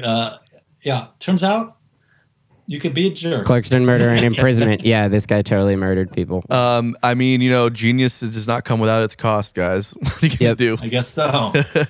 and I'll give up genius any day if those were the cost, though. You know, 100%. I'm all good. 100%. I'll just go garden or something. I'll figure it out. It also begs the question. I've thought about this before, and this is kind of slightly off. Not off topic, but kind of off music.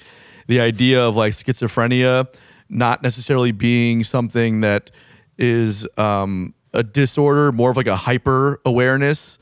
You know what I mean? Because you've got people like John Nash, who's this amazing mathematician, and people that are just brilliant that just exist on this. On this plane that most of us can't tap into, so you have to wonder what else is coming through that. I mean, there's a reason why they say you're well adjusted. You know, like you're not right. You know, you're adjusting yourself, and that's what's making you fit.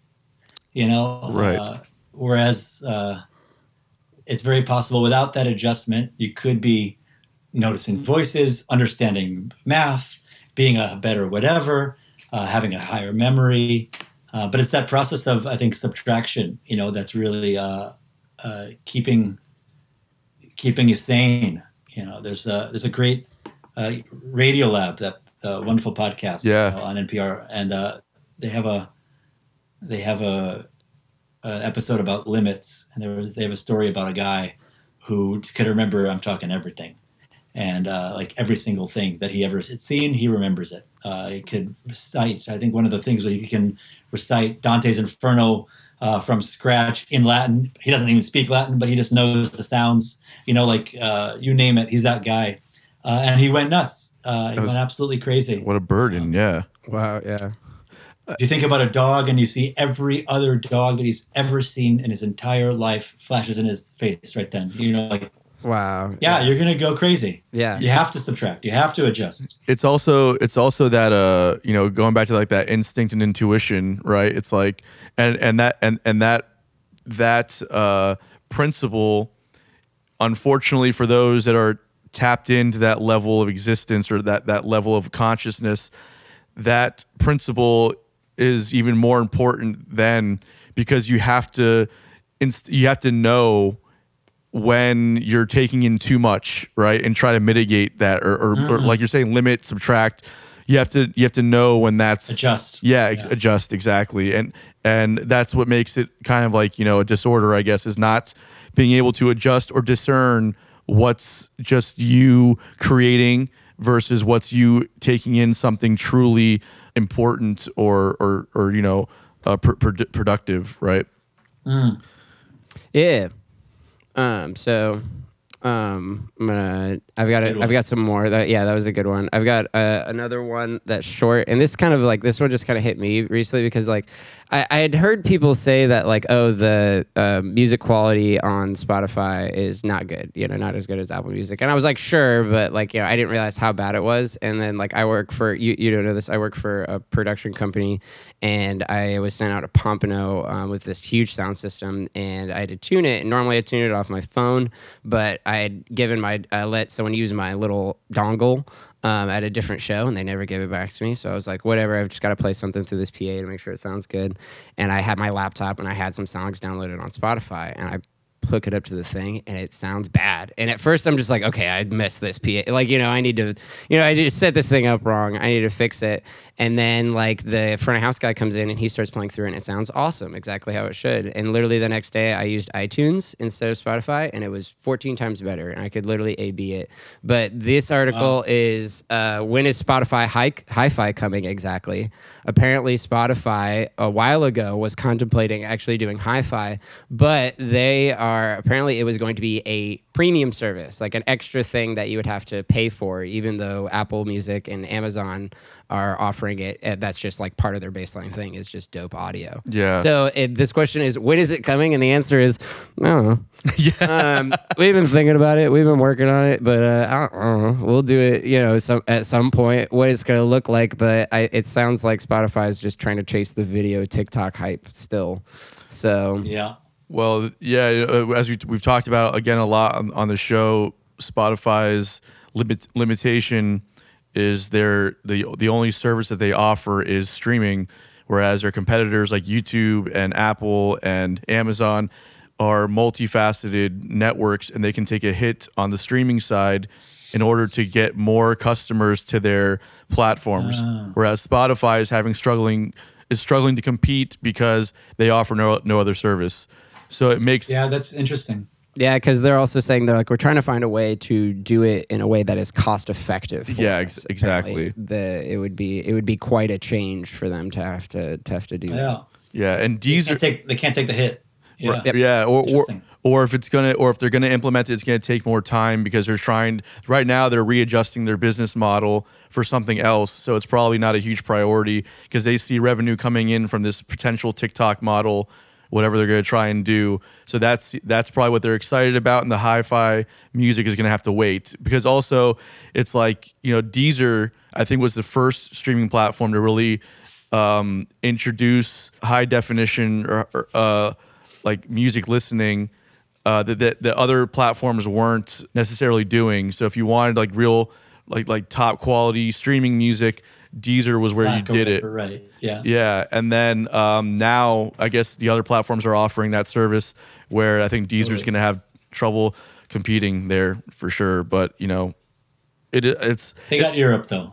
I think Deezer has a pretty good lock on Europe. And it's also, I think, they got Vago for them, which is nice. I think they're also like a subsidiary company. So like Deezer is not the thing. It's under a broader umbrella. I forget what the parent company is there.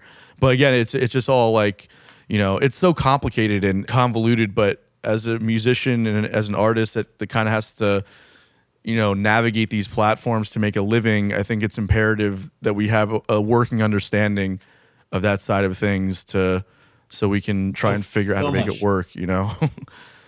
I have friends that like graduated Berkeley with like music business degrees or whatever, and they're just like, this is useless. Yeah, right. And because that's changed every year, so it's important to keep tabs on it and always be kind of up to date.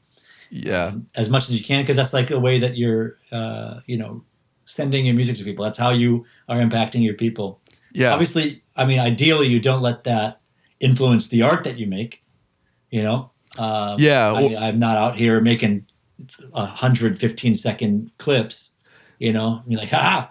Got the TikTok thing on lock. Like I'm not trying to do that. Right. Right. But I guess you could, but.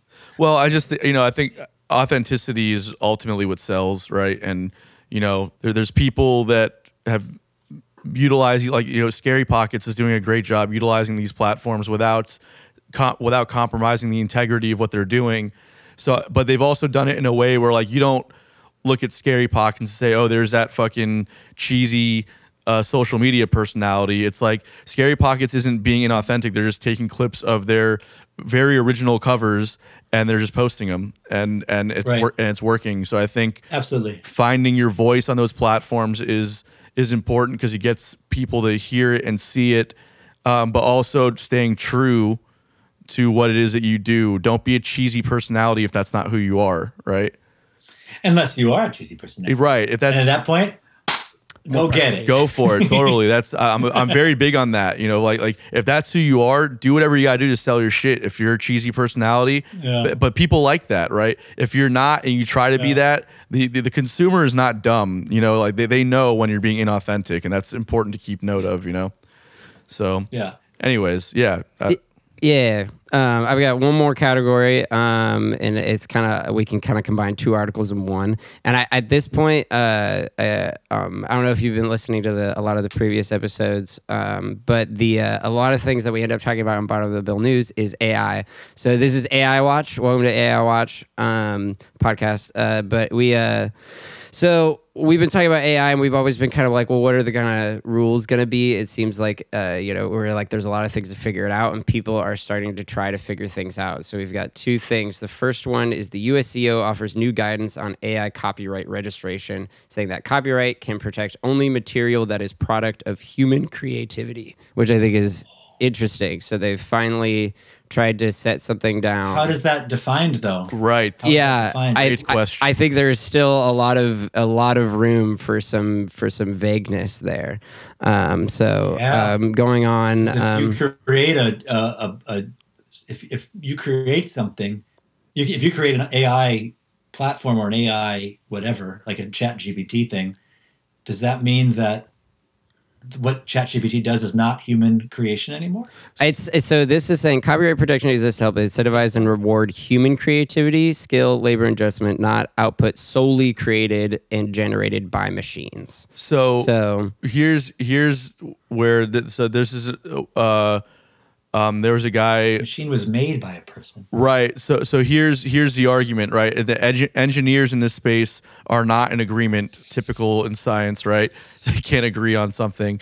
But second, third, the argument is whether or not if you create ChatGPT, then whatever creative output is coming from that, the engineer is responsible for that. What they're saying now, where the argument is like, okay, we're talking about second or third generation AI that's created by another. That, let's say ChatGPT creates an AI, which it's done, and then that AI creates something. The argument now becomes: does the person who created ChatGPT own that intellectual property?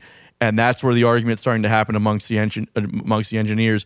Where does the AI start and the human begin? I guess. So we offer in here later. It offers a little more concrete. It says if a work's traditional elements of authorships were produced by a machine, the work lacks human authorship, and the office will not register it. For example, when an AI technology receives solely a prompt from a human and produces complex written, visual, or musical works in response, the traditional elements of authorship are determined and executed by the technology, not the human user, which I think is interesting. Okay.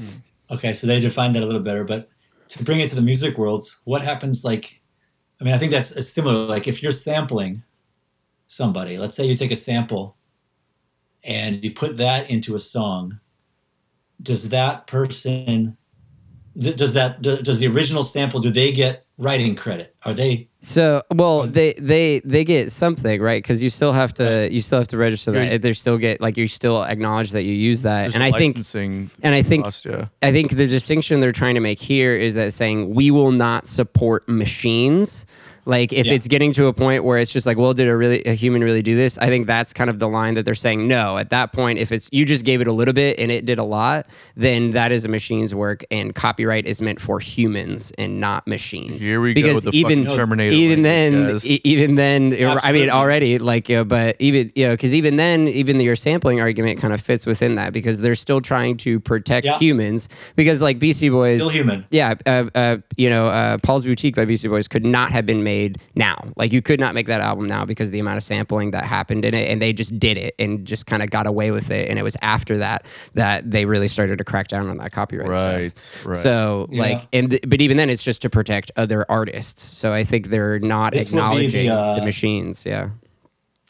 This will is the start. The robots are going to cite this moment. Yes. For why they. Exactly. They turned against us. Well, exactly. Because there is a real argument. There's a real discussion happening amongst the engineers of this technology that, you know, there's AI that is showing signs of true sentience. So, and then in that case, do you grant them rights? Because if they're capable of emotions and creation and all the things that we are capable of, are they entitled to be protected? And, you know, again, the question then becomes, you know, what are emotions and sentience? Is it just a collection of data, you know, that's producing input and response and output response, right? So it's like it all gets very complicated. It's the Chinese room thought experiment, the idea that it's like you are in a room and you have a book in front of you that's basically like how to read Chinese, like, or it's like a Chinese translator, and someone gives you a bunch of things, you look in the book and it says like, if you see these, put this, and then you write it down and send it out. You have no idea how to read Chinese. It's not translating it for you. It's just telling you when you get these characters, do these characters. Do you know Chinese? Like, do you know Chinese? Can you know Chinese? Can you learn Chinese based off of that? Right. Like, yeah. That's an interesting point. Yeah. But, there's a great Star Trek Next Generation episode called Measure of a Man. I think it's in the second season where the debate is whether Data, the android robot-looking guy, is property of Starfleet or not. Oh, interesting. And, that's a good one. That's the same kind of thing. It's amazing. It's an incredible episode. It's on Netflix. You should check it out. It's called Measure of a Man. I think it's season 2, like episode 6 or something in the middle. It's season 1. I think it's season 2. It's an incredible thing talking about, you know, an army of datas. Like, what's that going to do? Is that like a whole class of people now? Like, or a class of like semi-sentient, you know, people? Or not people or beings? Are they actual property?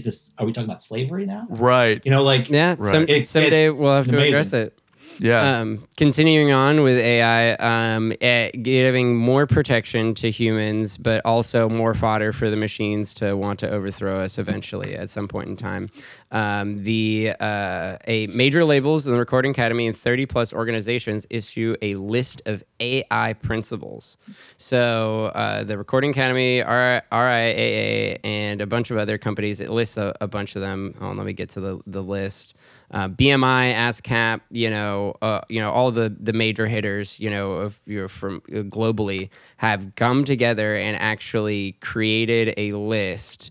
If I can find it, there it is, of the of guidelines that they are going to try to implement to support human, like, you know, support AI being used, but in a way that is still like creative and is not kind of like, so that it doesn't overpower. It says, and there's 7. So I'm going to read them off here in a second. It says they issue a list of principles to promote the advancement of AI while respecting human creativity and copyright law. I don't like that language. So let's get to the list. Weird. Right? Yeah. Rule number 1 for the machines. Technology has long empowered human expression, and AI will be no different. So I guess that's just saying we want it to be a tool for people to use, you know. Mm-hmm. Number two, human-created works will continue to play an essential role in our lives. These are very just kind of vague and esoteric. Three, use of copyrighted works and use of voices and likenesses of professional performers requires authorization, licensing, and compliance with all relevant state and federal laws, so you can't deepfake someone is, I guess, what they're saying. Mm-hmm. Governments should not create new copyright or other IP exemptions that allow AI developers to exploit creators without permission or compensation.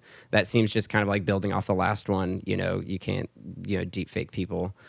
Copyright should only protect the unique value of human intellectual creativity, kind of, you know, sidechaining off what we were just talking about. Trustworthiness. Watch out, the robots are coming. Watch out. 100%. Trustworthiness and transparency are essential to the success of AI and protection of creators.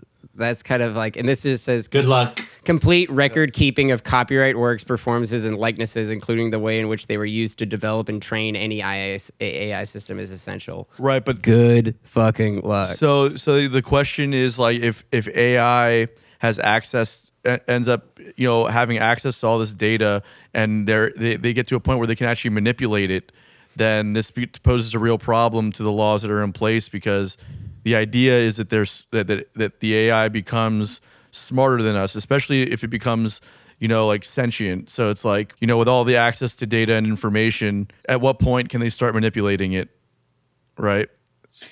Look what happens. I mean, you know, look what happens now. Like with you know, the history is written by those that conquer it, right? You know, it's exactly. Just a matter of time. It's so easy to change, like, truth. You know, we've been seeing that a lot, right? They're like, all of a sudden we're talking about different types of truths. And it's like, when did this become a debatable topic of what truth is, you know? And so it's very easy to see that in a couple of years or a couple of generations, you know, all of a sudden this whole thing world over, yep, this whole thing didn't exist, or a thing did exist, or this was actually how it was, or these people weren't so bad when they were really awful. And like this type of, can easily be manipulated, like, no question. Yeah, I'd be curious about getting somebody on this podcast. We do, like, we also get, like, we've had agents and managers and people on like the business side just to kind of talk about things. I'd be curious to get, like, somebody that works on the publishing side or even on the label side of it to talk about how they're prepping for this new integration of AI into the world of music and art in general, because, you know, this is going to be, you know, movies and everything. You know, we're seeing it now, even in the fine arts, where there's these beautiful pictures, not even just like paintings, but like there's photos of scenarios that never actually happened, right? And it's just like, it's other than just a few little glitches, like in hands and whatever, there's really no discernible traits there that would make you think that it wasn't real, right? So, yeah. So it's just interesting. I'm just curious.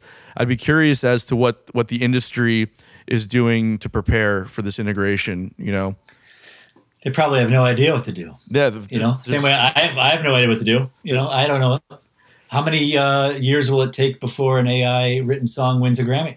Right. I bet they'll have their own. Eventually they'll just create like the AI Grammy. Hopefully. Like, who wins the AI Grammy? I really hope that they do create a separate category, because if we end up having to compete, there's just no way that we're gonna be able to keep up with that output. You know, like an artist can't produce. You know, the output's not gonna happen. Yeah, a sane artist can't produce that much quality music in that amount of time that the AI will be able to generate it. You know. So I don't know. It's like, yeah, it's like that. Yeah, it's scary, you know. Yeah, hooked up to quantum computing, it turns out 4 symphonies every 14 seconds. Right. Like, you know, like something. Exactly. Hopefully, Dulcimer doesn't make it into that the AI. That maybe we'll stay under the radar long enough to still have a job. Yeah, you still. I don't know, man. I've heard some really good MIDI samples, man. I've heard some really good MIDI samples. I think we're all in trouble. We're all in trouble. Those Casio Dulcimer. I have a bunch of sample packs out though, so check those out. Oh, right on. Yeah, nice. Dope. Shameless plug there. I like really it. Cool. Okay. Yeah, why not? Yeah, absolutely. That's what we're here for. That's all I got for Bottom Line News. Thank you for joining AI Watch as well. That No problem. That was, I like the AI watch. It seems like every week we end up talking about AI at some, like there's always an article we talk about AI. So like, it's a new segment. AI watch. I love it. Those were good, Gene. Thank you for doing that. Yeah, no problem. That was awesome. All right. So some unpopular opinions.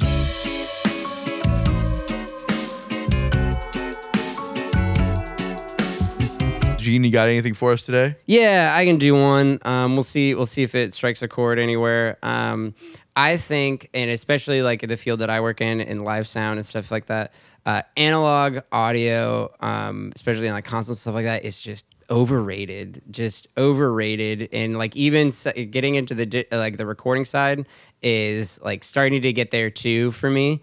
I will say this. I don't necessarily mean that I hate it. I do enjoy the sound of analog, but like from a practicality standpoint, every time we bring out, like we have this one Midas console, the Midas Heritage H3K. It's literally like 8 feet long and weighs like 700 pounds, and it takes like 6 guys to like just get it flipped over and tipped up. Every time we bring that thing out, I'm just like, God damn it. Like, I don't want to do it. The iPad's not good enough. Right. But even then, like, even our nicer, bigger consoles that are digital, they're still heavy and stuff like that. But they're just like that. You can do it's so, like everything that you can get so close to those the sound of those consoles, like so close. Is it exactly the same? No, I will not. Just say that it is exactly the same. But it's so close, and especially the SXLs. Like I can use Waves plugins live. Like I could get a lot of that analog type vibe live. So it's like, I just think it's overrated. I think it's overrated at this point. Digital is very, very good. I like it. It's heavy. I'm with you, man. I don't know enough about it on the technical side to say one way or the other. But on the practicality side, I would imagine that it's way more convenient to go digital. And then also, I am not a fan of the stuck in your ways kind of thinking. I put out a post a while back just asking musicians like what their favorite plugins are for guitars and even for like mastering stuff or whatever. And one person just commented fucking Marshall stack for 412s and just cranked that, just dimed out. I'm like, I live in an apartment, and that's antiquated technology. Yeah, so yeah. It's not gonna happen. Yeah, a 3-story walk-up. It's like it's not gonna happen. Yeah, it's not practical for everybody. But I will acknowledge that, like I did. I was at the Parlor for a little while in New Orleans as an intern. I don't even know if it still exists anymore. But excellent studio, had Neve console, analog everything. He had a real plate and stuff like that. When you're trying to achieve a sound, like if you're trying to get a specific sound, and that sound is much older, if you do exactly what they did, you're gonna get there. Like that was the thing about being there, is like that is the one thing that was nice, is that like with that console and all that stuff, as soon as you put faders up, it sounded like you would expect it to sound like from a record straight out of that time period from like the 70s and the 80s, because it was all just gear from that time. So like without having to do anything, it was already there. So like that is incredibly nice. But at the same time, before that session, we had to spend like 2 hours, like opening up every single module of the console, like the EQ, the aux sends, going through it. There was a couple that were bad, and one guy literally took 2 of these modules out and opened them up and unscrewed them. And it's like this one had a bad thing here, and this one had a bad thing at a different spot. And he was literally unsoldering capacitors and like switching them between components to make one EQ that worked, so we could have like one full channel. It's not effective. No, like they require so much maintenance and upkeep, and it's like it's crazy. It's also like when you're asking for advice like that as a musician, like a lot of the old heads, no offense, I respect everybody that came before and that did their thing. It set the tone for me, and as a reason why I'm playing music today. That being said, when you come to me with an answer like that, just fucking Marshall stack, fucking cranked up to 10, blah blah. Like, first off, there's just a dismissal of curiosity there, right? It's like the fact that I could even be entertaining anything else. Number 2, just the assumption that I'm trying to do what was done 30 or 40 years ago is also just like, understand why I'm asking what I'm asking. And if you're not willing to entertain it, then just don't come to me with an opinion. Then don't be a douchebag, basically. You know what I mean? And the old heads have kind of a stuck in their ways mentality. I understand not feeling like you can keep up or not wanting to adapt because you think that you guys figured it out. Also, there's so much. It's constant, right? There's so much stuff happening every single year, every single day. Yeah. You know, in this field, and the technology is just increasing in quality so quickly. That totally. I'm behind. Everybody's behind. You know, nobody's on top of it really. Right. I will say this about analog, that analog playback, as in like vinyl, I substantially noticed the difference. I mean, I know you're talking about Spotify and the compared to iTunes, but I noticed the difference between even FLAC and vinyl. And there's it's a different. I don't know. I'll prefer vinyl all day over any sort of digital version, even CD. So in your opinion, do you think vinyl is of a higher fidelity? Do you think it sounds better, or like, do you just enjoy the warmth and the tone of it? Like more specifically, like not necessarily that it's better, but it gives a quality that you enjoy. Couple things, definitely gives a quality. That's for sure. That I think is hard to replicate outside of that. And to be honest, a lot of it comes from the concept of curation. When you have every single song available to you in the entire known universe and the history of all recorded music, you have nothing. When you have a collection of stuff that you've been like, no, this record and that record and this one and these choices that I've made. Right. I think that the impact of the performance is just that much higher. Yeah. I think that's probably a part of why I think it sounds better.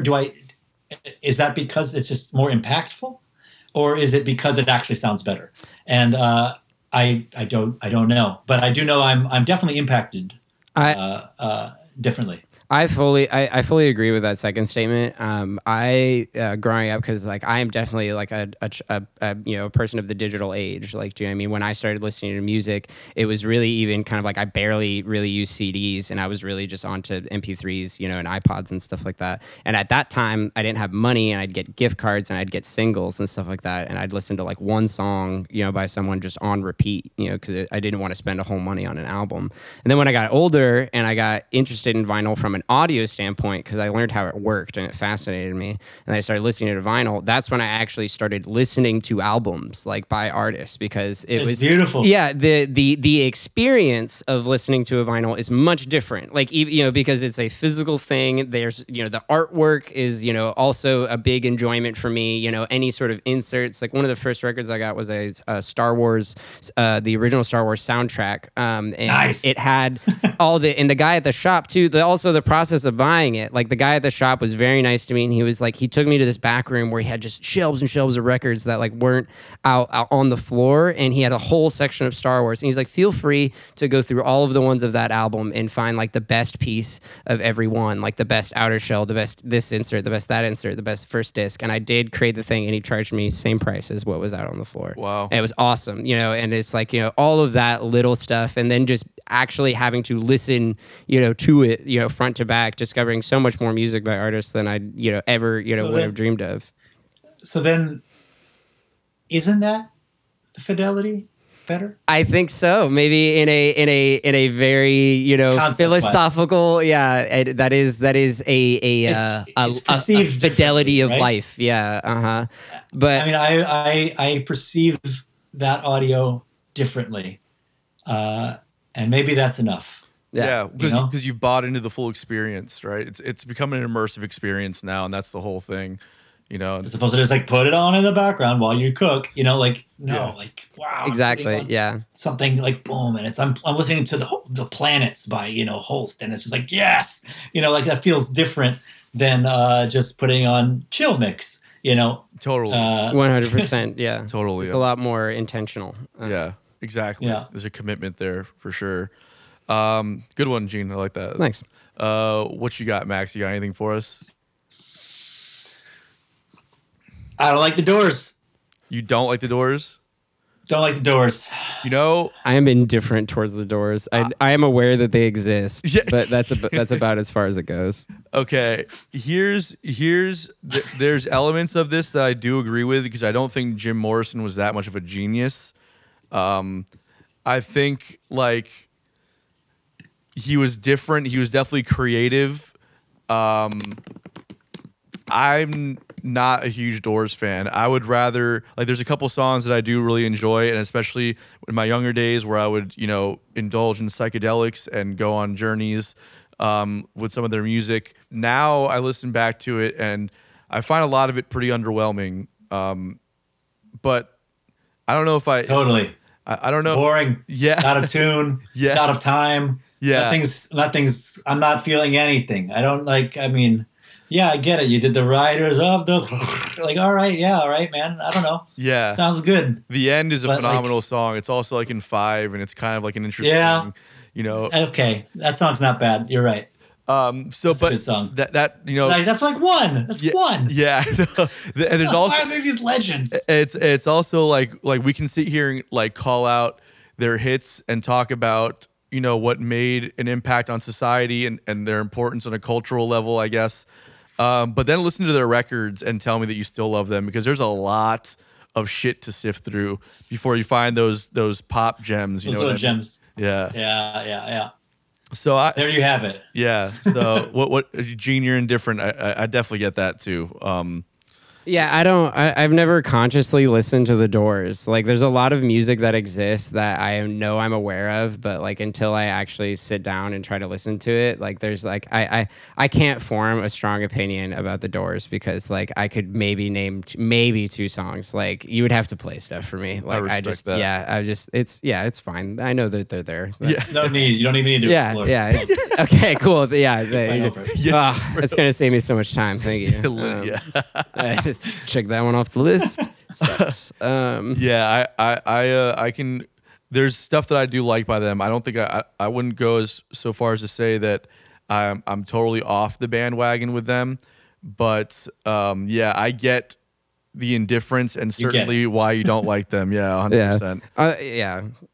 All right. So my unpopular opinion this week is I'm going to go back to an older one because there's a lot of stuff that I've said that I don't think got full awareness that it should have gotten. it didn't hit right. Didn't hit right. And yeah, he's going to go again. Yeah. Maybe there was a reason, but please continue. I'm ready. No. So yeah, I think that being a musician doesn't really entitle you to compensation. I'll let you guys sit with that for a second. Yeah, I need to. So, okay. Conceptually, I understand the sentiment because it has so little to do with what music is about. Right. It's like completely opposite. Exactly. Of what art is about. And in an ideal world, we wouldn't have to worry about compensation. I can just live in a place and I could have electricity and I could have, quality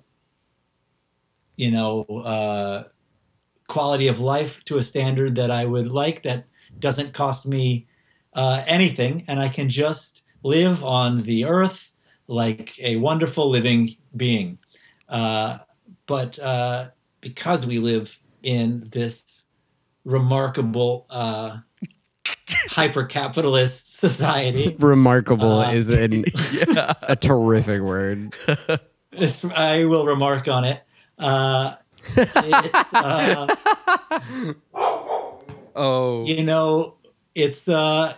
Man, pay me. Yeah. But I understand where you're coming from because artistically, it shouldn't even be involved, you know? It should just be creative. I want some clarification on this because, I guess in my opinion is being anything, just the act of being that, like being able to do it, like does not, I think, entitle you to money. But I think once you cross that point where you are providing a service, essentially you know, doing a sort of performance, and if it is considered of a good quality, then yes, I do think you are entitled to compensation. Okay. Absolutely. Because like I think once it gets into the point, like if we use capitalist terms, as soon as we start providing a service, like then we are required for then compensation is required. The arts are essential kind of movement that happened when we were all talking about essential workers, and we all saw how we were all losing our minds without having, art involved in our lives. You know, right. Thankfully, Netflix came through and we had Spotify and stuff. But like, if you remove that, you would see the need for it, the human need for it. Right. So at that point, isn't that just as much compensatable as healthcare or food? Yes. So let me dissect this a little bit for you guys, because hold on, are you talking like food stamps but for like art? Like no. Like, guys, no, I'm saying food is an essential item of survival just as much as art is. I agree with you on that, and I want to dissect this a little bit because I am not the the idealist guy. Okay, I'm very much a capitalist. I think that we should all be able to charge, what we think our value is based on what we're able to contribute, blah blah blah, all that fun stuff. What I'm saying is that as an artist, I believe that before you can, this is also like nuanced and context based, right? So if we're talking about a musician in the sense, like if I'm playing at a bar, okay, for 4 hours, 3 hours, whatever, and I'm playing covers all night, then yeah, I should be able to charge money for that. However, if I'm creating music, writing original material and going to perform it somewhere, I think that you have to create a demand first before you can start demanding that people pay you. And you see this a lot at you have venues that do ticketed shows, and you have bars that pay you guarantees for for 3 hours a time. And then, once whatever, those ticketed places can start to pay you guarantees once you can command blah, blah, all that fun stuff. Right. But all too often you see musicians coming in saying, well, I don't want to play a free show, or I don't want to play for a place that's not going to guarantee me something. It's like, okay, but if you're writing new material, you haven't necessarily shown anybody that you've created. Just because you've created something, that doesn't mean that there's a demand for it. There's a demand for art, generally speaking, but not necessarily your art. So until you can like show that you've earned a bit of the market share there, or create a demand for the product that you've created, I don't believe that you're necessarily entitled to compensation to play it. If I'm going to go and play Tom Petty at a bar for 3 hours, that's fine. Market tested and approved material right there. We know it works. You can play it adequately. Go and get your guaranteed rate to go, to be a jukebox all night. Fine. Original material, I think it's the same thing as any other invention out there. You got to go out there. You got to do trade shows for free. You got to spend money. You got to show people that it's worth it, and that it's and create that demand for it, and then you can start to talk about compensation. I can partially agree with that. I think I think anyone that would, especially at a lower level, would not play at a place because they're not getting a guarantee, I think that's just ego talking kind of thing, because I'm assuming they're getting paid something. Like, is it a portion of tickets? Because in that point, I think that's very fair. Like, you are earning as much as you are, within a proportion of what you're drawing. Yeah. So it's like that's right. Reasonable. Anyone that's refusing to take that, and doesn't want to play, I think is, overselling themselves. That's what I'm saying. Yeah, I'm not making an argument that if you sell out a show that you're not entitled to compensation. What I'm saying is that if you book a room, right, for your band, and then you got 3 other bands on the bill or something, and the deal that you've worked out is some kind of like 80-20 deal or whatever, however it works, and nobody shows up, okay, just you could be the best band in the world. If nobody cares, then you're not entitled to be compensated for the fact that you've been practicing in your own time. Like, that's, you know what I mean? I think that's valid, but I also think that there's a little bit of responsibility on the venue itself, whoever's doing that booking, because I think if, you know, even if it's like, I want to play a show here, and then they agree yes to do it, like, and then absolutely nobody shows up and the bar doesn't make any money, I think that's also a lack of effort on their part, you know, because essentially you're hiring, like, if you think about it as less of like, you know, you're a contractor essentially, right? Yeah. Like if you think about it in that kind of term, and a contractor shows up and like they still do good work, but nobody shows up, like, you know what I mean? I don't think that's, you know. Yeah, I mean, I definitely think the responsibility is, a lot of the responsibility ought to be on a venue, and how they can get away with that is, you know, the community trusts their curation, and so even if you don't know about this band, you're like, oh, you know what, Rockwood's always going to have a great, you know, a bunch of bands coming in, I'm just going to go check it out, right? And be there, you know. And also my background was how many door split gigs, you know. Now we don't really do that unless we're having some sort of guarantee and stuff, but generally speaking, I mean, so many times, you know, and you get paid a lot of different ways, you know. That's what I'm saying. Yeah, totally. But I will say this, and you came up with another just thought. Is it, now you said you were talking about the venue's responsibility, is it society's responsibility to support creativity? So yes, but that, not anybody's. Well, the thing is that, you know, society has a lot of responsibilities that they negate, just that we negate collectively, right? Like eating healthy is a good responsibility as well. So we're not like, you know, and yeah. there's I mean, it's so layered. Housing, healthcare, you know, child, whatever, yeah, everything. Yeah, education, like all of it. There's so much that society collectively is responsible for, I think. However, it's not. So when society doesn't show up for what we consider to be a luxury commodity like the arts, then we can't really be super upset about that. How? But why do we consider it a luxury commodity? Because it's... Is that we were told that? Or is... Because we just established a minute ago that this is as essential as housing, healthcare, food. Why is this a luxury now? How come that's a luxury? I mean, I'm asking that not rhetorically. I'm actually curious why... myself included, we always think this way, right? Like, oh, it's this kind of like other type of, it operates separate from the needs of society. But we saw it, man. We saw it. Like, it was tangible. Yeah, we needed this totally. You know, so I think we need to shift the mindset that it is a luxury, because somehow it got conned onto us that it is. Right. I mean, like it. Well, it's our entire education system, right? If you think about it, like look at what we. Like we cut the arts in public school education instantly, and then it's about math and science, and like, these are, you know, physical education, which also gets cut a lot of the time too.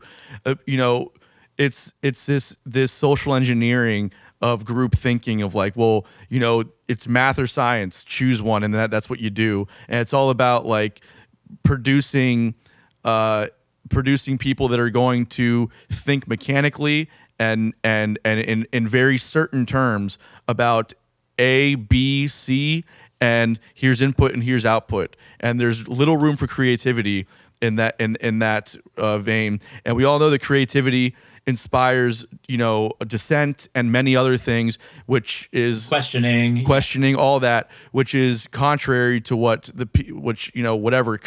Call me conspiratorial. The powers that be would like the majority of their society to be made up of. That being said, yeah, you don't want a well-functioning, well-oiled machine. Society doesn't want like an independent populace, right? You don't want like all these people to be like, I'll do what this thing. You know, you want it to be some sort of falling in line, for better or for worse, right? And maybe there is something to be said about the creatives fighting that kind of dichotomy, right? Because ultimately, creation is life, and life only is born out of some kind of friction or struggle.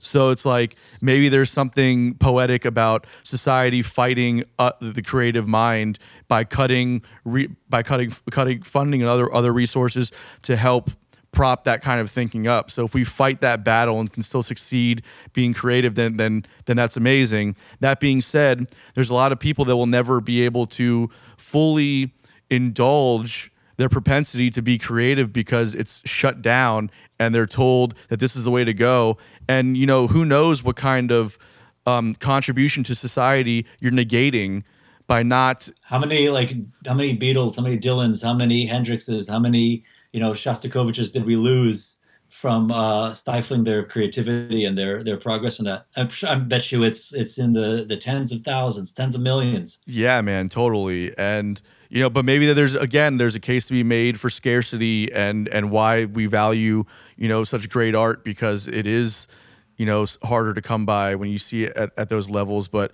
I don't know. It's all very complicated on that end. But, you know, and, like the question. Yeah, right. It's like, so I don't know. I don't know. But ultimately what I think, you know, back to the original point, I think that, you know, art, like any other commodity out there, whether it's luxury or otherwise, I still think that, you know, musicians have an entitlement problem sometimes because they think that they're good or they've been screwed over by people in the past or they have no experience at all. They think that, you know, if I'm writing music, then I'm entitled to compensation to performing it. You know, venues have rental rates for their rooms when you're talking about ticketed shows and stuff. So, you know, if they're not making any money on that, then they're assuming the same risk that you are. You know, they're losing money on the bar, they're losing money on their room for the night because they could have potentially booked a sold out show, you know, or at least a room that was halfway full with a more reputable band, but they gave you the night, whatever it might be, who cares? Just the point being is that we're all, you know, on the creative side of it, we're all trying to figure out how to make money here. So it's like, you know, you don't get, just because you're a musician and you put in the work on the back end doesn't mean that that's what you get paid for. Like, you still have to do the work on the front end, like venues do when they're building out a venue. It's all that shit that goes into it that they're not getting, you know, they're spending whatever. It's, you get what I'm trying to say, right? It's absolutely. I mean, it's all involved. It's all involved in the business. And so you can't just be only sitting in your room and writing these songs. I mean, you might've been able to get away with that however many decades or 100 years back. But like at this point, you know, there's so much of the business that has nothing to do with the art. I mean, there'll be whole, you know, months where I do way more computer work, years, way more computer work than I do work on my instrument. No question. Marketing, promo, whatever, you know, you've released several records, you're working with a label. So it's like, you know, emails, this, tours, that, you know. Yeah, all that shit, man. All that shit. It's just, you know, it's all part of it. Just as important. 100%. Max, thank you so much for being with us, man. This is super fun. This is a great time, yeah. Yeah, really a great conversation. Again, I'm stoked for the new record and everything you got going on, man. Really keep paving the way and keep being an inspiration. I think this world needs it right now. And appreciate your contribution. No, it's an honor. I hope I could offer some sort of something to the world. 100%, man. Well, good luck with everything, man. And I'm sure we'll talk again soon. Definitely. All right, man. Take care. Thanks for having me. Yeah, have a good one.